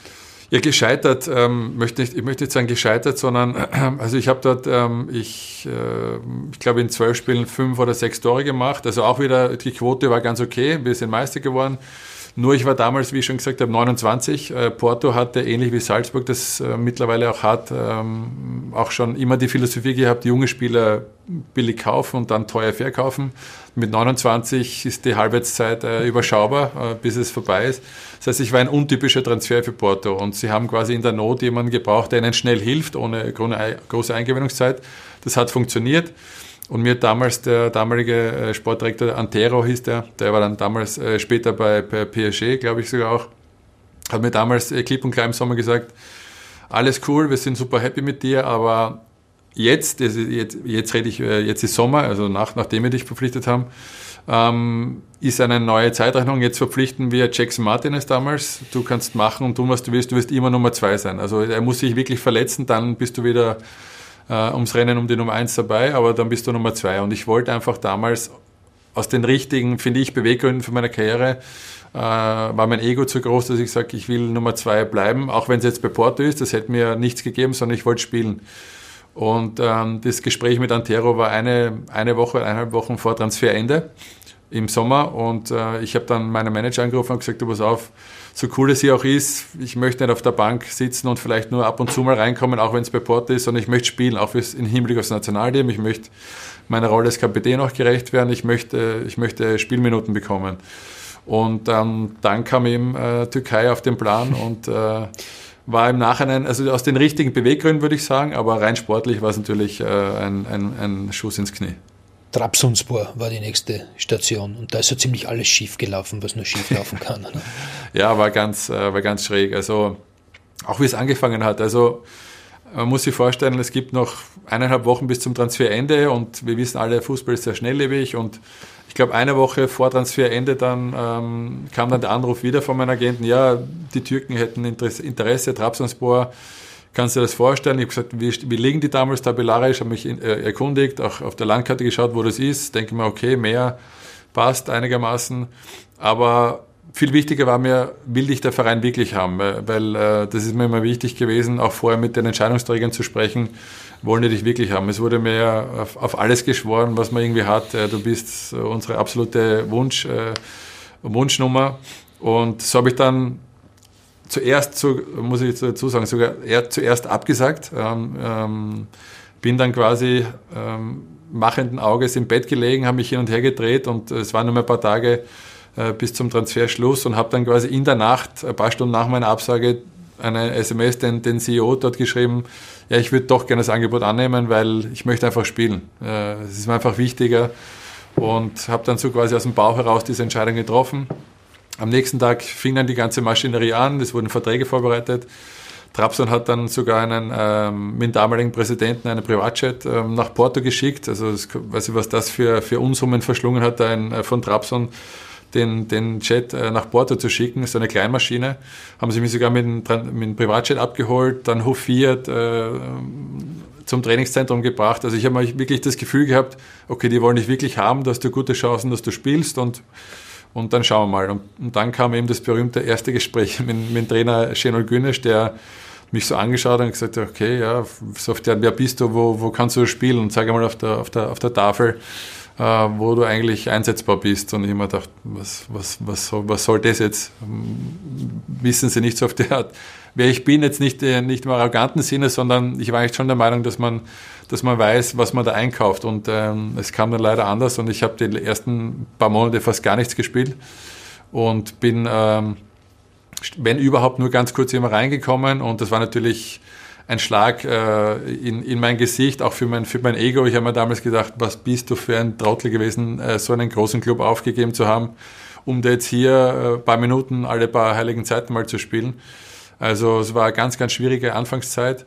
Ähm, und dann sind wir wieder beim Thema Fluktuation. Der Verein war anscheinend damals an einem irrsinnigen Umbruch. Es gab in meiner Zeit in Trabzon äh, zwei Präsidenten, das ganze Board wurde ausgetauscht. Ähm, ich glaube, ich habe vier Trainer erlebt in der Türkei, also unfassbare, unfassbare Szenen, die sich dort abgespielt haben. Und das war wirklich eine Zeit, sportlich gesehen, äh, privat war es ganz, ganz schön ähm, zum Vergessen. Wie bist du damit umgegangen? Im, im täglichen Leben? Ja, wie, wie mit allen Dingen, äh, wie ich das eigentlich schon von, von klein auf auch mir ein bisschen angeeignet habe, pragmatisch. Das ist halt ein, ein man sagt es immer so einfach, man muss das Beste daraus machen. Ja, das ist ein wahnsinnig lapidarer Satz, aber ähm, vielleicht auch aufgrund meines Werdegangs in der Jugend viele Verletzungen gehabt, ähm, dann zu meiner, in meiner Profikarriere relativ früh eine schwere Verletzung gehabt. Dann erkennst du irgendwann, dass das nichts bringt, dass man, dass man, dass man hadert, dass man mit sich selber kämpft, weil es der Sache nicht hilft. Das hilft dir selber nicht, das hilft der Sache nichts. Du musst schauen, dass du irgendwie weiterkommst und man kann immer irgendwo, äh, wie gesagt, etwas Positives daraus ziehen. Und ich habe damals für mich einfach die, die, die Zeit genutzt, um, um mich, wenn man so will, ein bisschen aufzutrainieren, meine körperlichen Attribute ein bisschen auszubauen und ähm, gehofft und dass ich irgendwie noch eine, eine Chance im Profifußball bekomme. Und ähm, die Geschichte mit Marcel Koll ist eh bekannt. Ähm, als, als ich dann damals wirklich dann als i-Tüpfelchen auch noch wirklich äh, aus der Mannschaft geschmissen worden bin ähm, bei Trabzon und alleine trainieren musste, ähm, zu dem Zeitpunkt habe ich wirklich geglaubt, jetzt ist, jetzt ist meine Karriere wirklich vorbei und jetzt, jetzt sitze ich halt noch den Vertrag ab und dann, dann lasse ich es gut sein. Äh, und habe dann Marcel Koll angerufen und das ist eh bekannt, wurde schon rauf und runter gekaut. Dann hat er gesagt, okay, wir haben noch sechs Monate bis zum Spiel gegen die Schweden. Wir haben damals WM-Quali gespielt. Ich brauche dich unbedingt. Du musst äh, schauen, dass du an deine Grenzen gehst im Training. Ähm, ich habe damals, muss man dazu sagen, nur mit einem Jugendtrainer trainiert, also ganz alleine, ohne Torhüter, ohne, ohne Hütchen, ohne irgendwas, also komplett äh, abstruse und, und skurrile Situation, wenn man sich das äh, probiert zu verinnerlichen für einen Mannschaftssportler. Das heißt, ich konnte auch keine pa Pässe spielen, sondern musste mir irgendwelche Sachen ausdenken in meinem Kopf und dann Abschlüsse auf ein leeres Tor machen. Und habe auch wirklich in vielen Trainingseinheiten bin ich da über meinen Schweinehund auch gegangen, habe auch mich öfters übergeben müssen, weil ich wirklich an meine Grenzen gegangen bin, weil ich eben auch wusste, das ist meine einzige Chance im Sommer, noch irgendwie vielleicht ein bisschen aufmerksam auf, aufmerksam auf mich zu machen beim Spiel gegen die Schweden. Wenn ich überhaupt spielen darf, das weiß ich nicht. Damals gab es ja auch zu Recht einen Riesenaufschrei, warum, warum ich A überhaupt einberufen werde und B dann in weiterer Folge dann überhaupt sogar äh, erste Elf spielen durfte. Also es war im Nachhinein eine, eine unfassbar schwierige Zeit. Meine Frau hat mich natürlich äh, enorm aufgefangen. Sie hat mich da auch äh, mental unterstützt, klarerweise Familie, Freunde aber auch in erster Linie die, der Ausblick äh, von Marcel Koller, da auf so einer Bühne weiter ähm, mich zeigen zu können. Und, das heißt, ähm, Marcel Koller hat schon irgendwie deine Karriere gerettet. Definitiv, ja, kann man, kann man ganz klar sagen. Habe ich auch immer wieder so, so betont und deswegen ist es auch für mich ein leichtes zu sagen, dass äh, er, dass ohne Marcel Koller hätte es meine letzten vier, fünf Jahre im Profifußball nicht gegeben. Du hast ja immer wieder dann versucht, auch wegzukommen von Trabzonspor. Warum ist das nicht gelungen? Ja, eben, weil Wenn die dich eh nicht wollten. Ja, aber das ist ja das, das, das, äh, das Blöde gewesen damals, dass so viele äh, neue Trainer gekommen sind. Und jeder Trainer hat mir wieder das Neue, das Blaue vom Himmel erzählt. Er hat gesagt, äh, der eine hat mich wieder auf seine Privatjacht äh, geholt und hat gesagt, ja, wir bauen jetzt um dich eine neue Mannschaft. Und ich wollte dem wirklich Glauben schenken, hatte aber zum gleichen Zeitpunkt ein Angebot von Celtic Glasgow, was ich unbedingt annehmen wollte. Und sie haben gesagt, na, wir bauen um dich eine neue Mannschaft, du bist ein wichtiger Spieler, toller Spieler, also bla bla bla. Ja, und dann habe ich mich entschieden, okay, ich bleibe jetzt. Und weil sie, sie hätten im Endeffekt ihr Einverständnis geben müssen. Sie haben gesagt, wir lassen die nicht gehen. Also wir probieren es jetzt auf guten Willen, aber notfalls sitzt halt den Vertrag da ab. Und ich habe gesagt, okay, dann, dann bleibe ich halt hier, dann probieren wir gemeinsam uns neue Ziele zu stecken. Und ja, das Ergebnis ist eh bekannt, wieder auf der Tribüne gesessen und nicht gespielt. Aber eben in der Nationalmannschaft ist es weitergegangen. Das war die Phase, als Österreich unter Marcel Koller enorm äh, gut gespielt hat, äh, knapp verpasst WM 2014, e EM 2016, äh, ist dann eben gelungen. Äh, hast du dann wirklich nur fokussiert auf die Nationalmannschaft, mehr deinen Trainingsalltag gerichtet? Also in dem, in dem halben Jahr natürlich, äh, keine, keine Frage, aber auch, auch ähm, nach diesem halben Jahr, als dann wieder ein neuer Trainer gekommen ist, damals glaube ich sogar auch wieder ein neuer Präsident, dann durfte ich immer mittrainieren, aber jetzt nicht wirklich äh, nie bei der, bei der Erstmannschaft, äh, wenn man so will, also bei der, bei der Startformation, sondern immer so ein bisschen als, als Lückenfüller überall dort, wo, wo gerade jemand gebraucht worden ist. Und ähm, natürlich habe ich dann dem Nationalteam alles untergeordnet, auch im, im Sinne von äh, Trainingsaufbau. Ich hab, war damals sehr intensiv mit, in Kontakt mit, ähm, mit Zallinger. Ähm, das war damals der Trainingswissenschaftler von, vom ÖFB, ist es heute noch äh, meines Wissens nach. Gerhard Zallinger. Gerhard Zallinger, danke.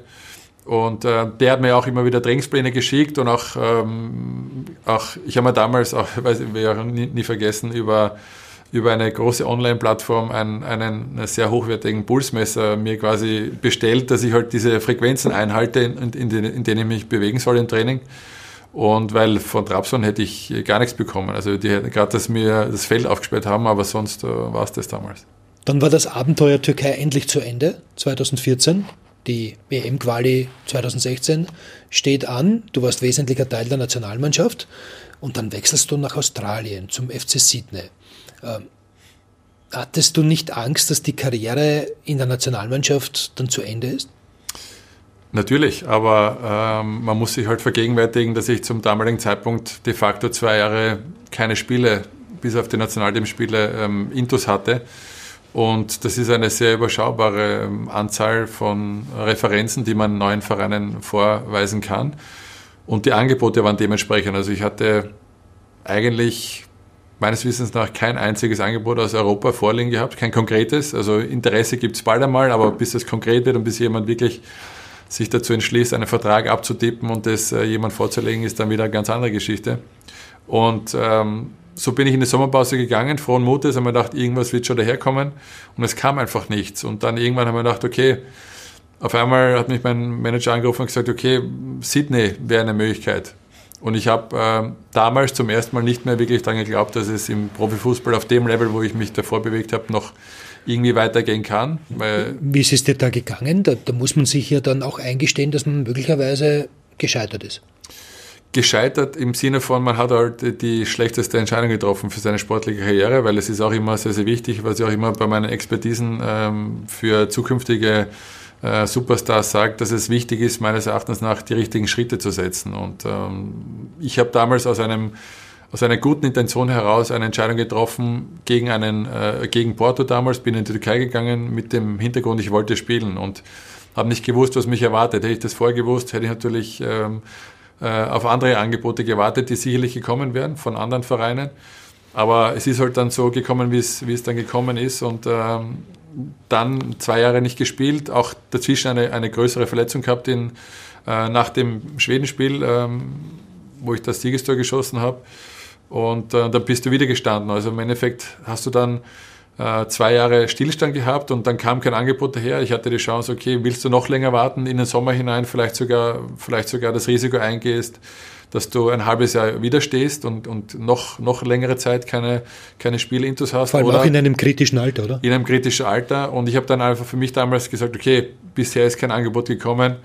Ich, ich nehme jetzt noch diese, diese Station Sydney mit. Ich habe damals einen Einjahresvertrag bekommen. Sie haben immer Einjahresverträge verteilt. Ich war der, der Nachfolger von Del Piero damals in, in Sydney. Mir war bewusst, Australien ist fußballerisch jetzt überschaubar, wobei, als ich dann dort gewesen bin, war es ganz okay, also besser als erwartet. Aber natürlich jetzt nicht vergleichbar mit irgendwelchen europäischen namhaften Ligen. Aber im Nachhinein gesehen, war es die richtige Entscheidung, das Abenteuer Australien anzugehen? Im Nachhinein natürlich, was, was äh, nicht nur lebenstechnisch eine, eine Traumstation, sondern auch für meine Karriere sehr, sehr gut, weil ich wieder auf meine sportlichen Beine gekommen bin. Ich konnte wieder eine Matchfitness mir an, aneignen. Die australische Liga ist jetzt qualitativ, technisch gesehen überschaubar gut, aber körperlich wird dir dort alles abverlangt. Du ist irrsinnig intensiv. Die Temperaturen sind dementsprechend äh, hoch. Äh, für das braucht man einfach eine gute Fitness. Äh, und so konnte ich über diesen Umweg Australien, über das vermeintliche Ende, wieder den Weg in den europäischen Profifußball zu einem damals doch sehr namhaften und guten äh, Verein äh, FC Basel finden. Bleiben wir noch kurz in Australien. Du bist Torschützenkönig geworden, hast ein sensationelles Tor erzielt. Heute noch, glaube ich, das Tor der, der A-League aus 40 Metern. Ein Volley-Tor, hast 24 Spiele gemacht, 16 Treffer erzielt. Wie war die Zeit in Australien, abgesehen jetzt vom Fußball? Naja, ich bin ja mit dem Gedanken hingegangen, okay, das Jahr mache ich noch mit und dann ist es, dann ist es vorbei, mein Fußballerleben und dann fängt halt ein neues Leben an. Und ich habe auch dort wieder ähm, ja, Leute gehabt, die etwas in mir gesehen haben. Graham Arnold, äh, damaliger Trainer, da, äh, davor war irgendwann mal auch Nationaltrainer von Australien, also sehr bekannter Name in Australien, hat mich äh, unbedingt holen wollen, hat viel in mir gesehen, hat mir auch die Zeit gegeben, auch sportlich wieder auf die Beine zu kommen. Und ähm, ich habe sofort vom ersten Tag an gemerkt, dass abgesehen jetzt von, von der Chance, sportlich mich wieder auf meine Beine zu bringen, dass es lebenstechnisch ähm, ja, das mitunter Schönste ist, was ich jemals irgendwo erlebt habe, auch von allen Urlaubsdestinationen, wo ich bisher gewesen bin. Meine Frau schwärmt heute noch davon. Ähm, wir spielen auch noch mit den Gedanken, vielleicht halbjährlich mal runterzuziehen, wenn die Kinder ein bisschen größer sind. Also das hat uns wirklich angetan. Das war eine, eine traumhafte Zeit. Was ist das Faszinierende an Australien?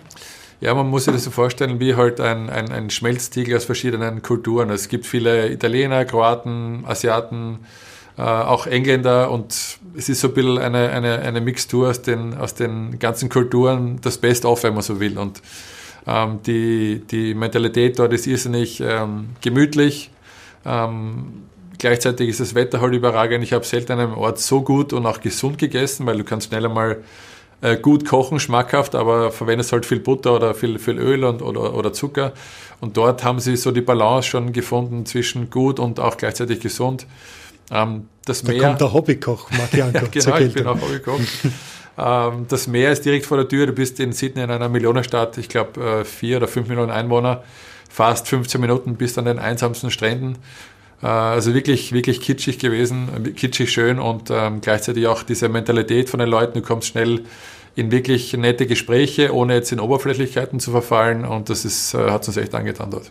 Wobei in Australien gibt es so viele giftige Tiere und ich habe mir erzählen lassen, äh, du sollst durchaus Respekt davor gehabt haben.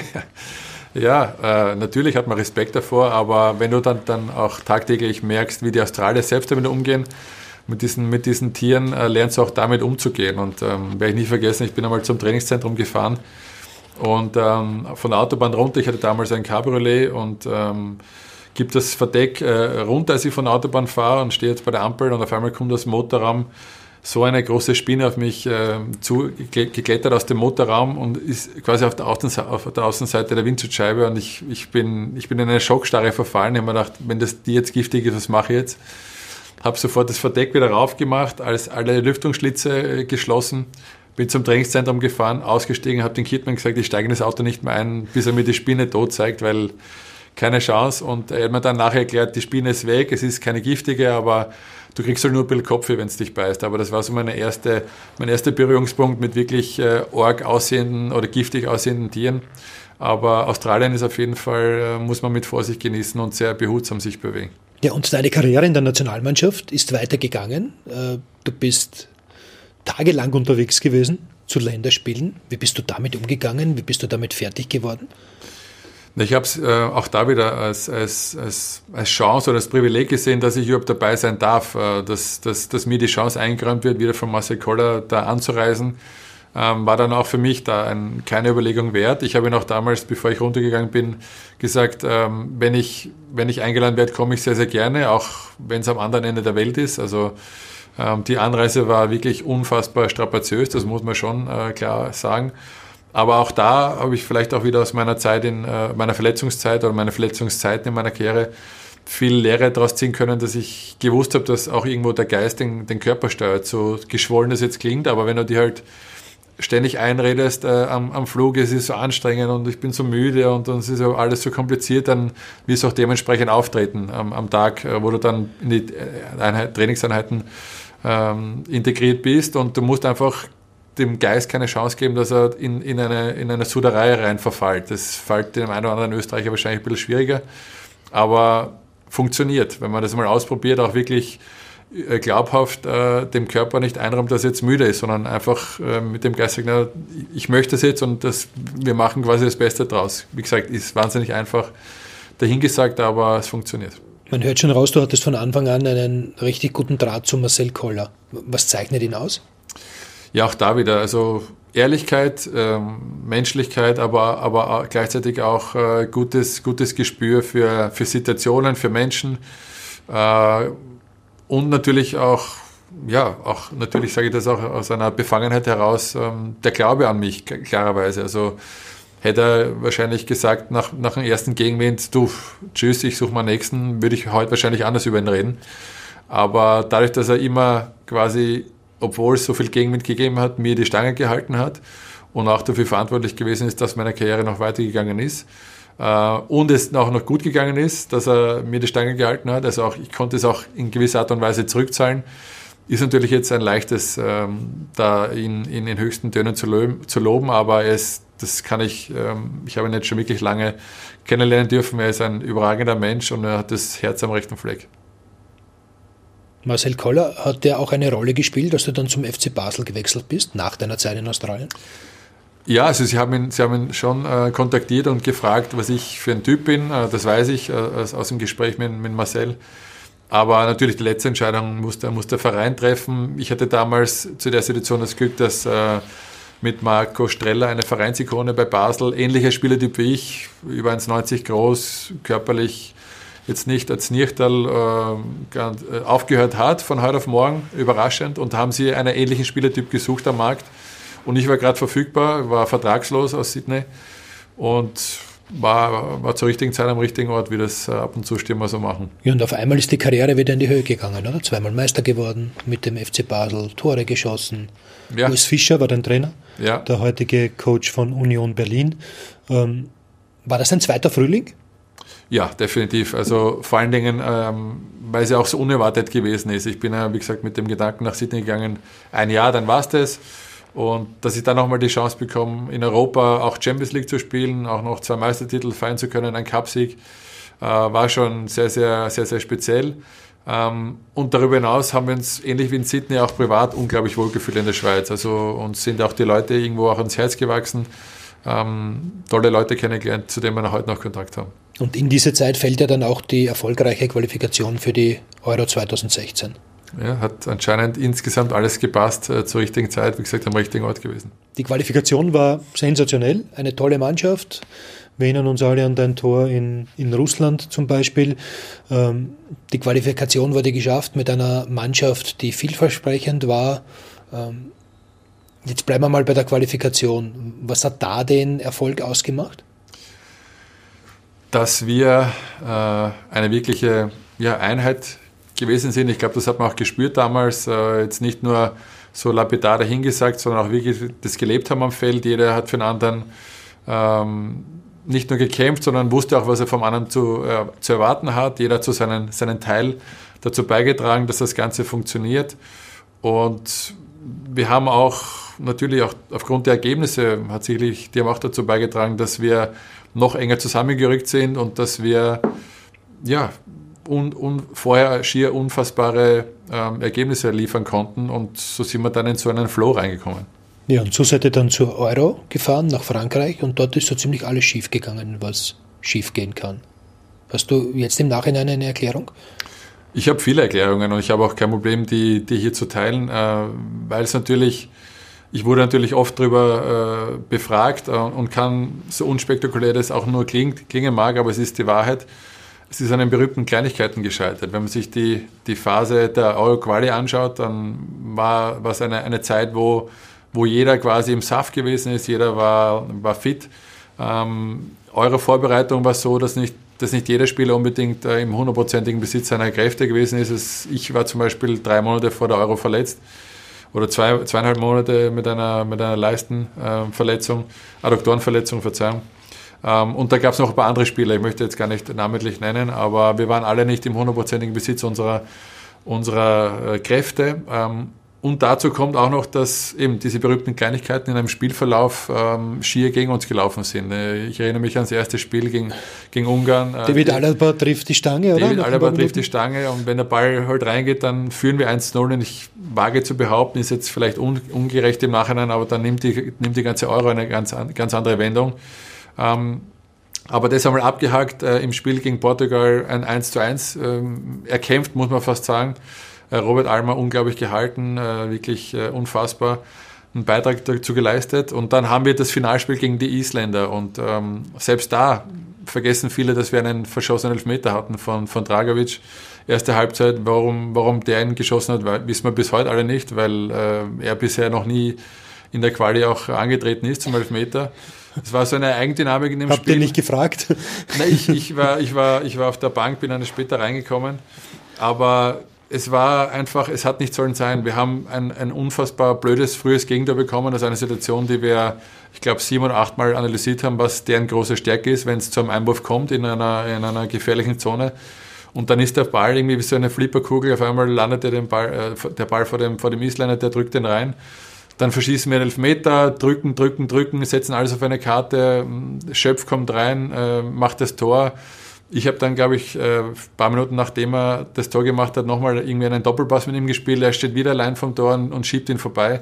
Also wenn diese Bälle reingehen, und das weiß ich, das äh, ist ja immer sehr, sehr diffizil zu argumentieren, aber dann nimmt diese ganze Euro eine ganz andere Wendung. Äh, den Isländern ist es so gegangen, die haben sich danach in einen richtigen Rausch gespielt.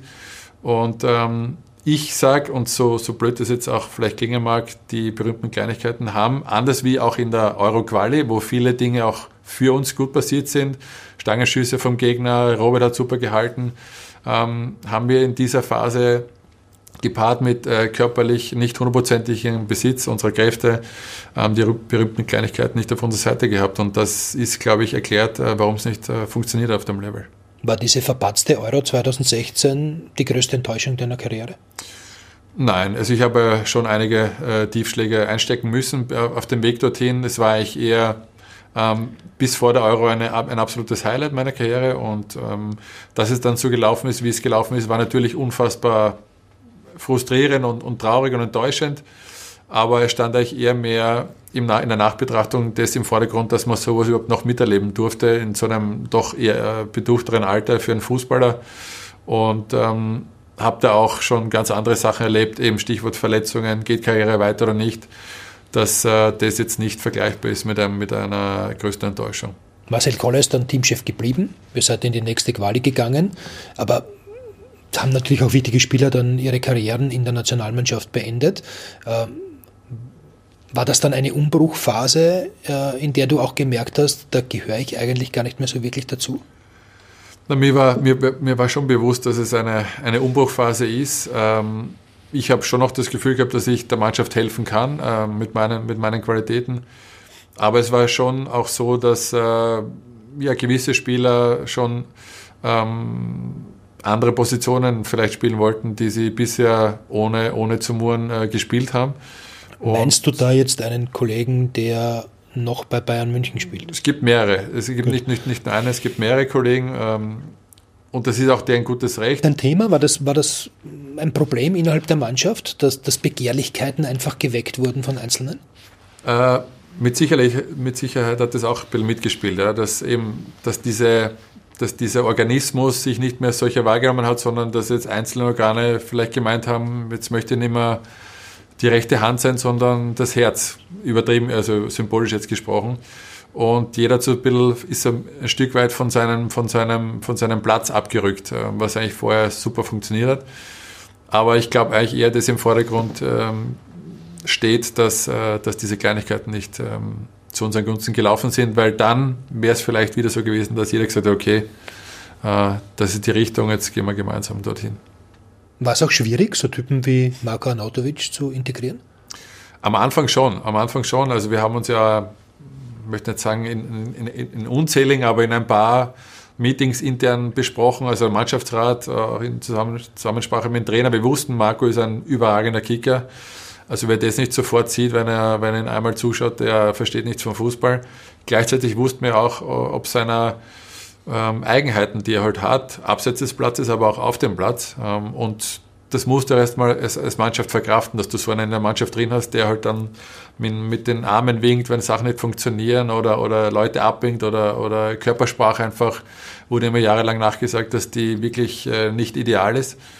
Ähm, aber auch er in Zusammenarbeit mit unserer Hilfe, mit unserem Input ähm, ist da reingewachsen. In diese Rolle, ist, äh, glaube ich, weiß mittlerweile, dass vieles nicht so richtig optimal gelaufen ist bei ihm am Anfang seiner Karriere, aber auch da ähm, ist es auch irgendwo, finde ich, ein normaler Prozess oder möglicherweise kann es ein normaler Prozess sein, wenn man, wenn man seinen Werdegang anschaut, wenn man weiß, woher er kommt, was er für eine, für eine Last zu tragen hatte alle Jahre.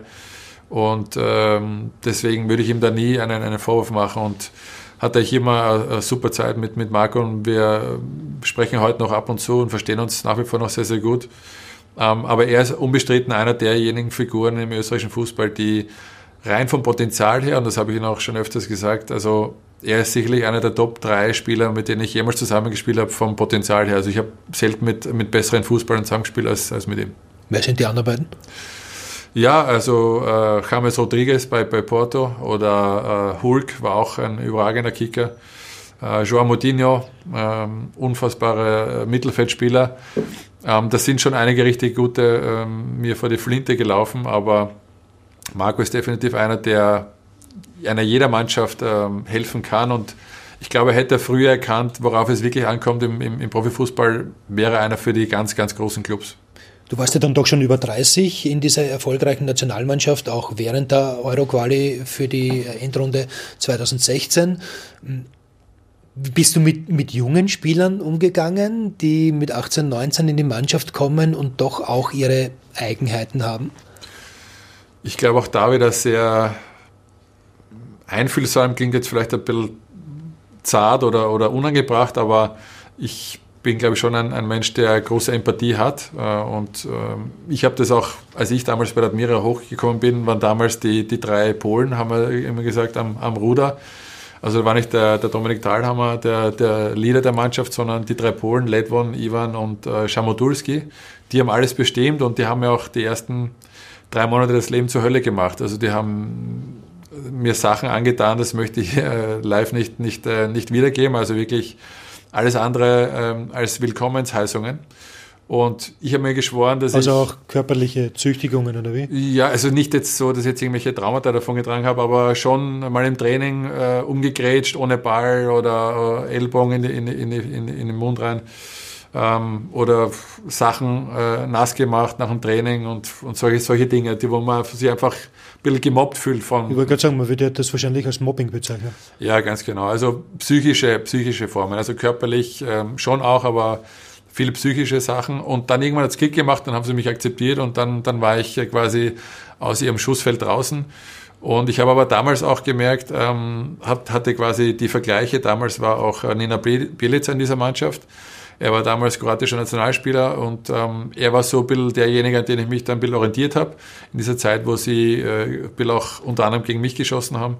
Und bei ihm habe ich sofort gemerkt, ähm, da ist Größe, da ist Klasse da und, und das ist eigentlich das, was ein junger Spieler braucht. Und das habe ich umgemünzt auf die, auf die Frage, die du mir jetzt gestellt hast, auch immer mir geschworen, dass ich probiere den Jungen zu helfen, äh, ihnen auf Augenhöhe begegne, probiere auf Augenhöhe zu begegnen und auch äh, probiere mich in sie hineinzuversetzen mit ihren, mit ihrem Background, den sie da mitbringen und auch mit ihren, mit ihren Problemchen und mit ihren Situationen und, und ich weiß nicht, ob mir das gut gelungen ist, aber ich habe es auf jeden Fall nach bestem Wissen und Gewissen gemacht.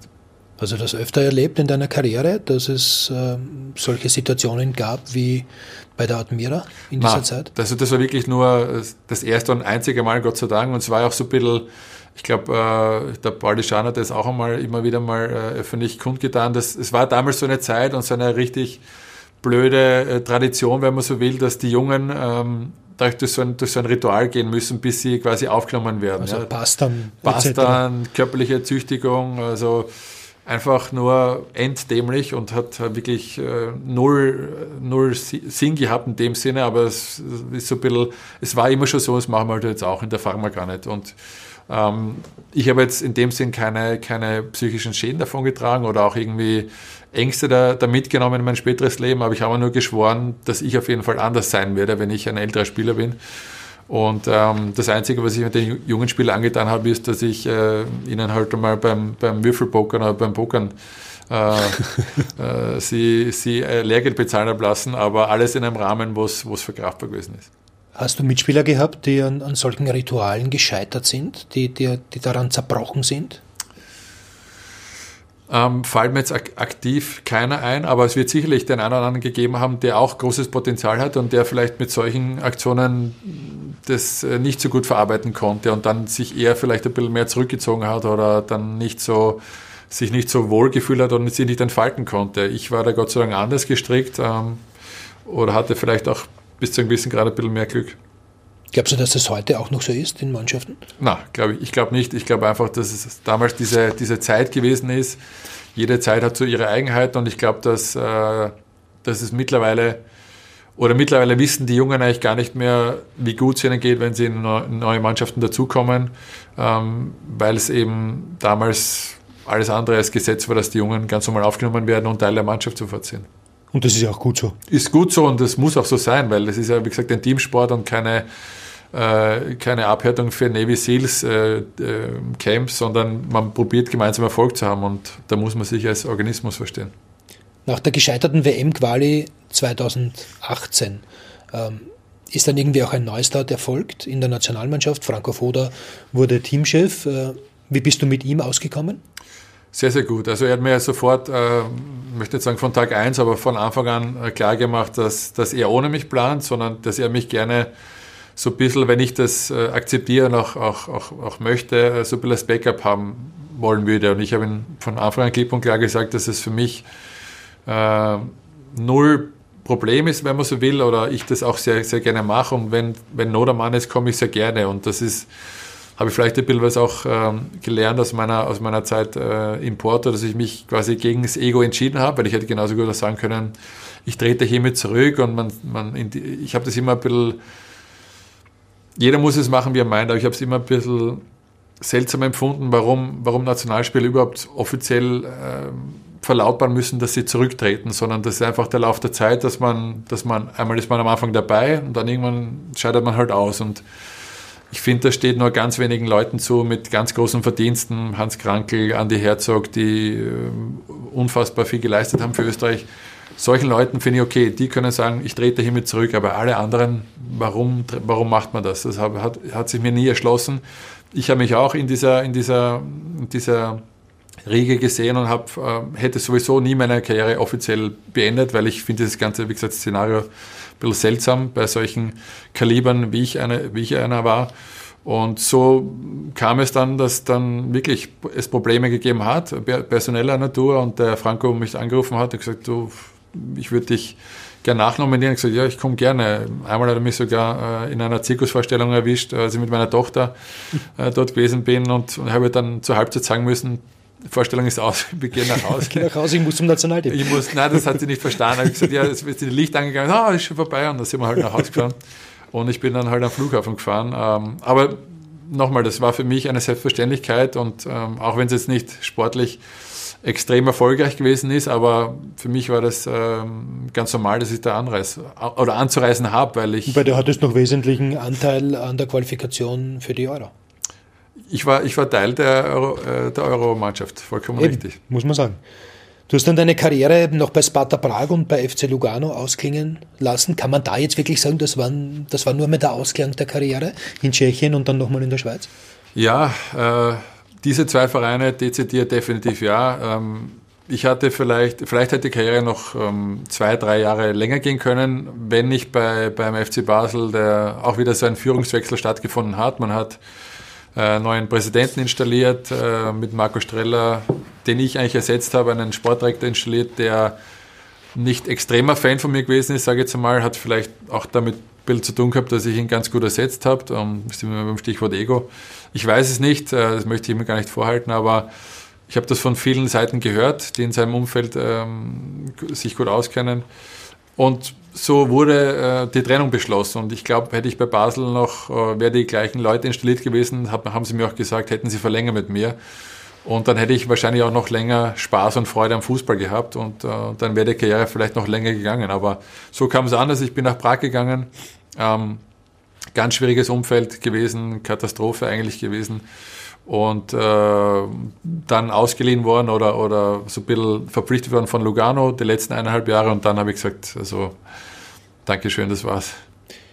Hättest du nochmal vorgehabt, äh, in Österreich zu spielen? Zum Abschluss der Karriere? Vielleicht ähm, bei der Admira? Hätte ich, hätte ich, nie, hätte ich nie vorgehabt. Ähm, es war aber schon so, dass äh, nach meinem Australien-Engagement sich die Austria mich bemüht hat. Damals mit, mit Franz Wohlfahrt als, als Sportdirektor. Ich habe mich auch getroffen mit ihm und mit Thorsten Fink.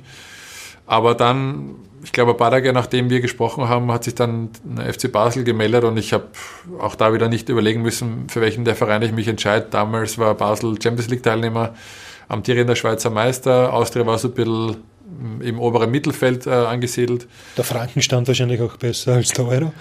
Äh, finanziell war es auch natürlich lukrativer, keine Frage, wo man gleich mal sagen muss, die Lebensunterhaltungskosten in, in der Schweiz sind um einiges höher. Also am Ende des Tages wäre es vielleicht äh, ähnlich gewesen.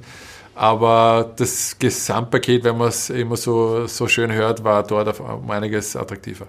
Gleich nach Abschluss deiner aktiven Karriere bist du dann zu meiner Freude Sky-Experte geworden. Ähm, wie gefällt es dir bei uns?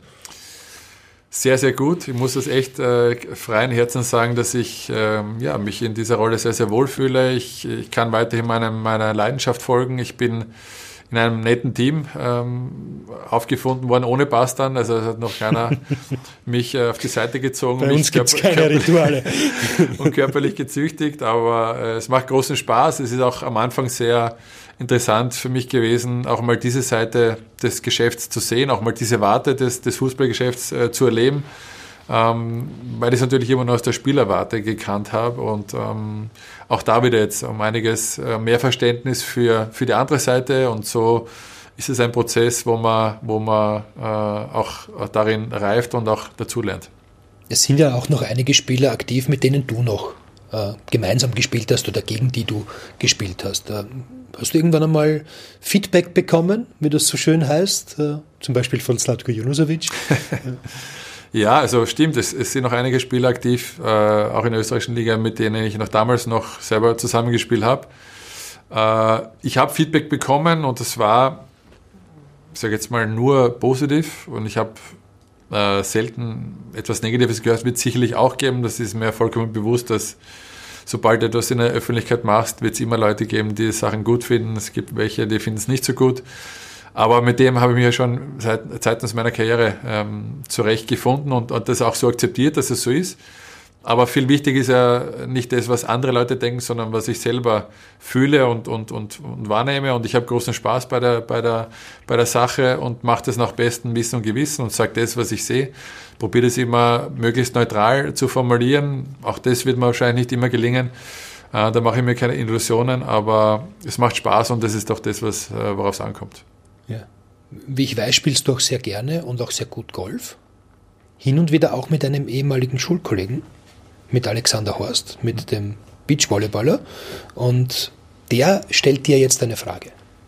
Lieber Marc, wir kennen uns wirklich schon lange. Seit der Schulzeit haben wir uns in allem gematcht, was es so gegeben hat. Ähm, du warst damals schon ein sehr guter Beachvolleyballer oder hättest auch Beachvolleyballer werden können, dank deines Balltalents. Ähm, zu deinem Glück bist du beim Fußball geblieben, finanziell sicher lukrativer. Ähm, was ich dir noch sagen wollte, Ganz verziehen habe ich dir damals die Aktion nicht, als wir eigentlich ausgemacht haben, ich kann bei dir schlafen, du einfach früher gegangen bist, ich dann im Auto schlafen durfte, aber okay. Ich freue mich trotzdem auf weitere viele Duelle am Golfplatz, Tennisplatz oder sonst irgendwo, also viel Spaß. Jetzt musst du die Geschichte auflösen. Ja, also ich war natürlich auch kein, kein Kind von Traurigkeit, muss man auch dazu sagen. Also äh, ich habe schon meine Ziele immer mit Vehemenz verfolgt, aber ab und zu habe ich mir auch rausgenommen, dass man ab und zu auch mal feiern geht als junger Mensch. Und das war auch in der Geschichte, was der Alex hier anspricht, der Fall. Wir haben äh, damals ging man noch auf Bälle. Ich weiß nicht, ob das heute Jugend noch macht, aber so Schulbälle ja, und im, sowas. Im Corona-Jahr nicht. Im Corona-Jahr nicht, aber normalerweise schon. Und wir wollten halt gemeinsam zum Schulball gehen. Ich habe in der Nähe von der Location gewohnt, damals in der Südstadt.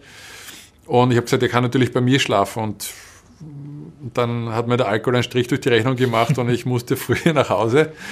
Und äh, habe natürlich jetzt nicht mehr umsichtig an den Alex gedacht, sondern habe nur mehr gesagt, Füße nach Hause, schlafen.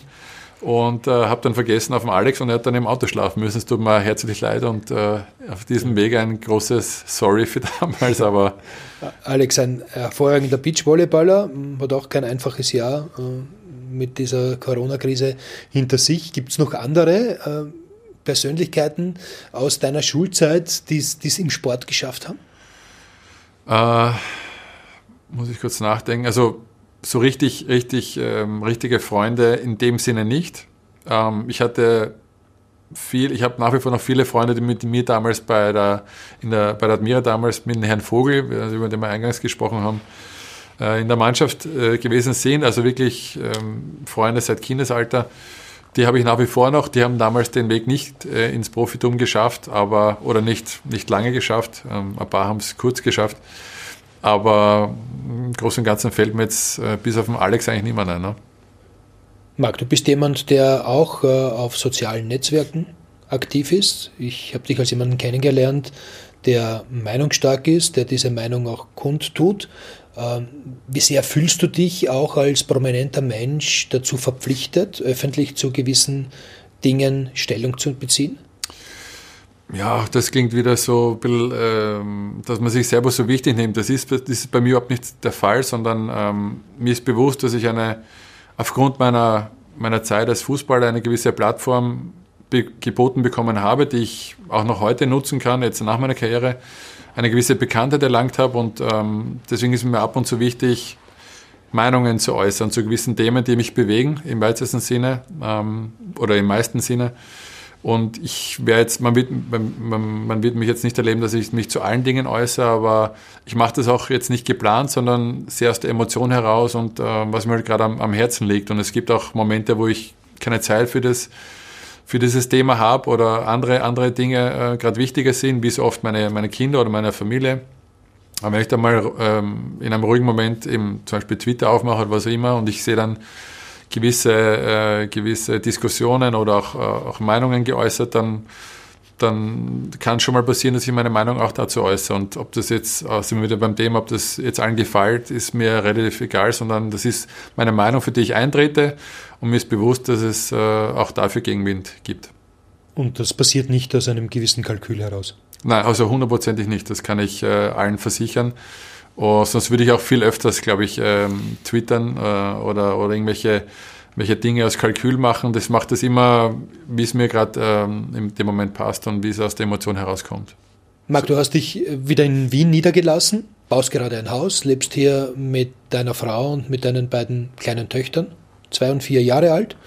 Also die halten dich auf Trab. Da ist was los, ja. Ähm, Was hast du vor in den nächsten Jahren? Äh, ich kann mir gut vorstellen, im Sport äh, eine Funktion zu übernehmen. Momentan bin ich sehr, sehr froh, auch über die Gelegenheit, die mir gegeben worden ist durch Sky, dass ich äh, weiterhin meinem, meinem Hobby folgen kann und, und da weiterhin gut, gut beschäftigt bin, auch wieder quasi mehr Einblicke bekomme. Ähm, aber möglicherweise wird das auch etwas für längere Zeit, mal, mal schauen. Fakt ist, dass mich auch die, die Baustelle weiterhin gut beschäftigt. Also das in Kombination mit mit meinen Töchtern ähm, ringt mir den allergrößten Respekt ab vor Leuten, die Volltime-Job haben, äh, Familie haben und, und auch noch Haus bauen. Also da verstehe ich jeden, der ins Burnout schlittert, weil alles äh, zu hundertprozentig äh, auszufüllen oder zu machen, ist sehr, sehr schwer. Jetzt könnte ich sagen, Profifußballer ist ja auch kein, kein Fulltime-Job, oder? Äh, ja und nein. Also wenn du, du bist ja sicherlich gut informiert, du weißt ja, dass es nicht nur die Trainingsarbeit ist, sondern man muss sich auch vorbereiten. Ist ja bei dir ähnlich, du bist ja nicht nur im Studio, äh, sondern musst auch dich viel auf die Sendungen vorbereiten, Nachbereitung. Und so geht es am Sport natürlich auch. Und ähm, du bist ja quasi 24 Stunden am Tag Sportler oder dein, äh, nimmst äh, Kapital von deinem Körper oder musst dich dementsprechend gut ernähren, musst gut schlafen, gleichzeitig auch deine Kinder bespaßen oder deine Frau ab und zu mal. Und äh, so muss man immer schauen, dass man die alle, alle Bälle hoch schon geht. Ja. Ähm, weil du gesagt hast, du könntest dir durchaus eine ähm, Zukunft im Sport vorstellen. Als Trainer, als Sportdirektor? In welcher Funktion? Ja, also wenn ich eins gelernt habe in meiner, in meiner Karriere, ist, dass man im Sport niemals nie sagen soll. Ich habe äh, in meiner Zeit in Salzburg mit René Aufhauser das Team lang, jahrelang geteilt.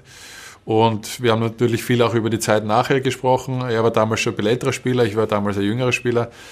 Ähm, großartiger Typ übrigens, der, der René. Und äh, er hat mir damals gesagt, er kann sich nie vorstellen, Trainer zu werden. Und siehe da, nach seiner Karriere hat man dann relativ bald einmal auf der Bank äh, entdeckt. Was man so hört, hat er große, große, ähm, nicht nur Ambitionen, sondern auch große Qualitäten, die er fürs spätere Trainerdasein besitzt. Und ähm, er möchte auch momentan wirklich äh, Trainer werden. Und deswegen habe ich für mich gelernt, niemals etwas auszuschließen. Stand heute kann ich das sagen, kann ich es mir nicht vorstellen, aber vielleicht reden wir in zwei Jahren und ich, schaue, ich sehe, das, ich sehe das ganz anders. Ja, aber so Sportdirektor oder so, wäre das was für dich? Wäre auch etwas für mich, ja, natürlich. Also ich, ich, ich mag es gern oder ich sehe mich momentan eher so in der Strukturarbeit, ähm, in welcher Form auch immer, das wird sich, wird sich zeigen. Aber ich möchte jetzt einmal so die, die nächsten die nächsten Wochen, Monate so, so mitnehmen, wie sie sind, eben bei Sky. Ähm, Haus wird hoffentlich bald fertig. Äh, und, und so alles äh, mich auch weiter fortbilden, äh, vielleicht Anfang nächstes Jahr, nächsten Jahres etwas, etwas anfangen, um mich da schon langsam ins, ins Leben danach zu handeln.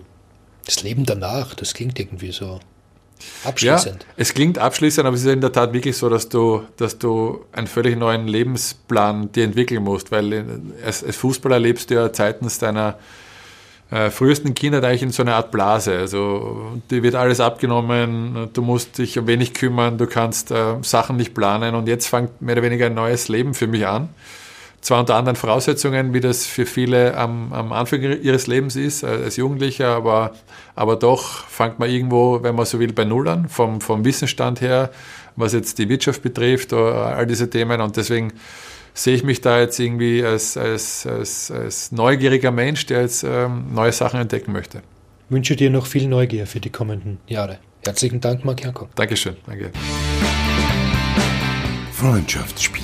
Pass in die Tiefe.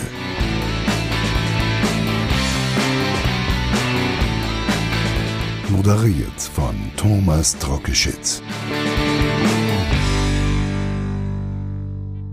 Unsere Podcasts findet ihr überall dort, wo es Podcasts gibt. Abonniert uns auf Spotify, Apple Podcasts, Google Podcasts oder Deezer.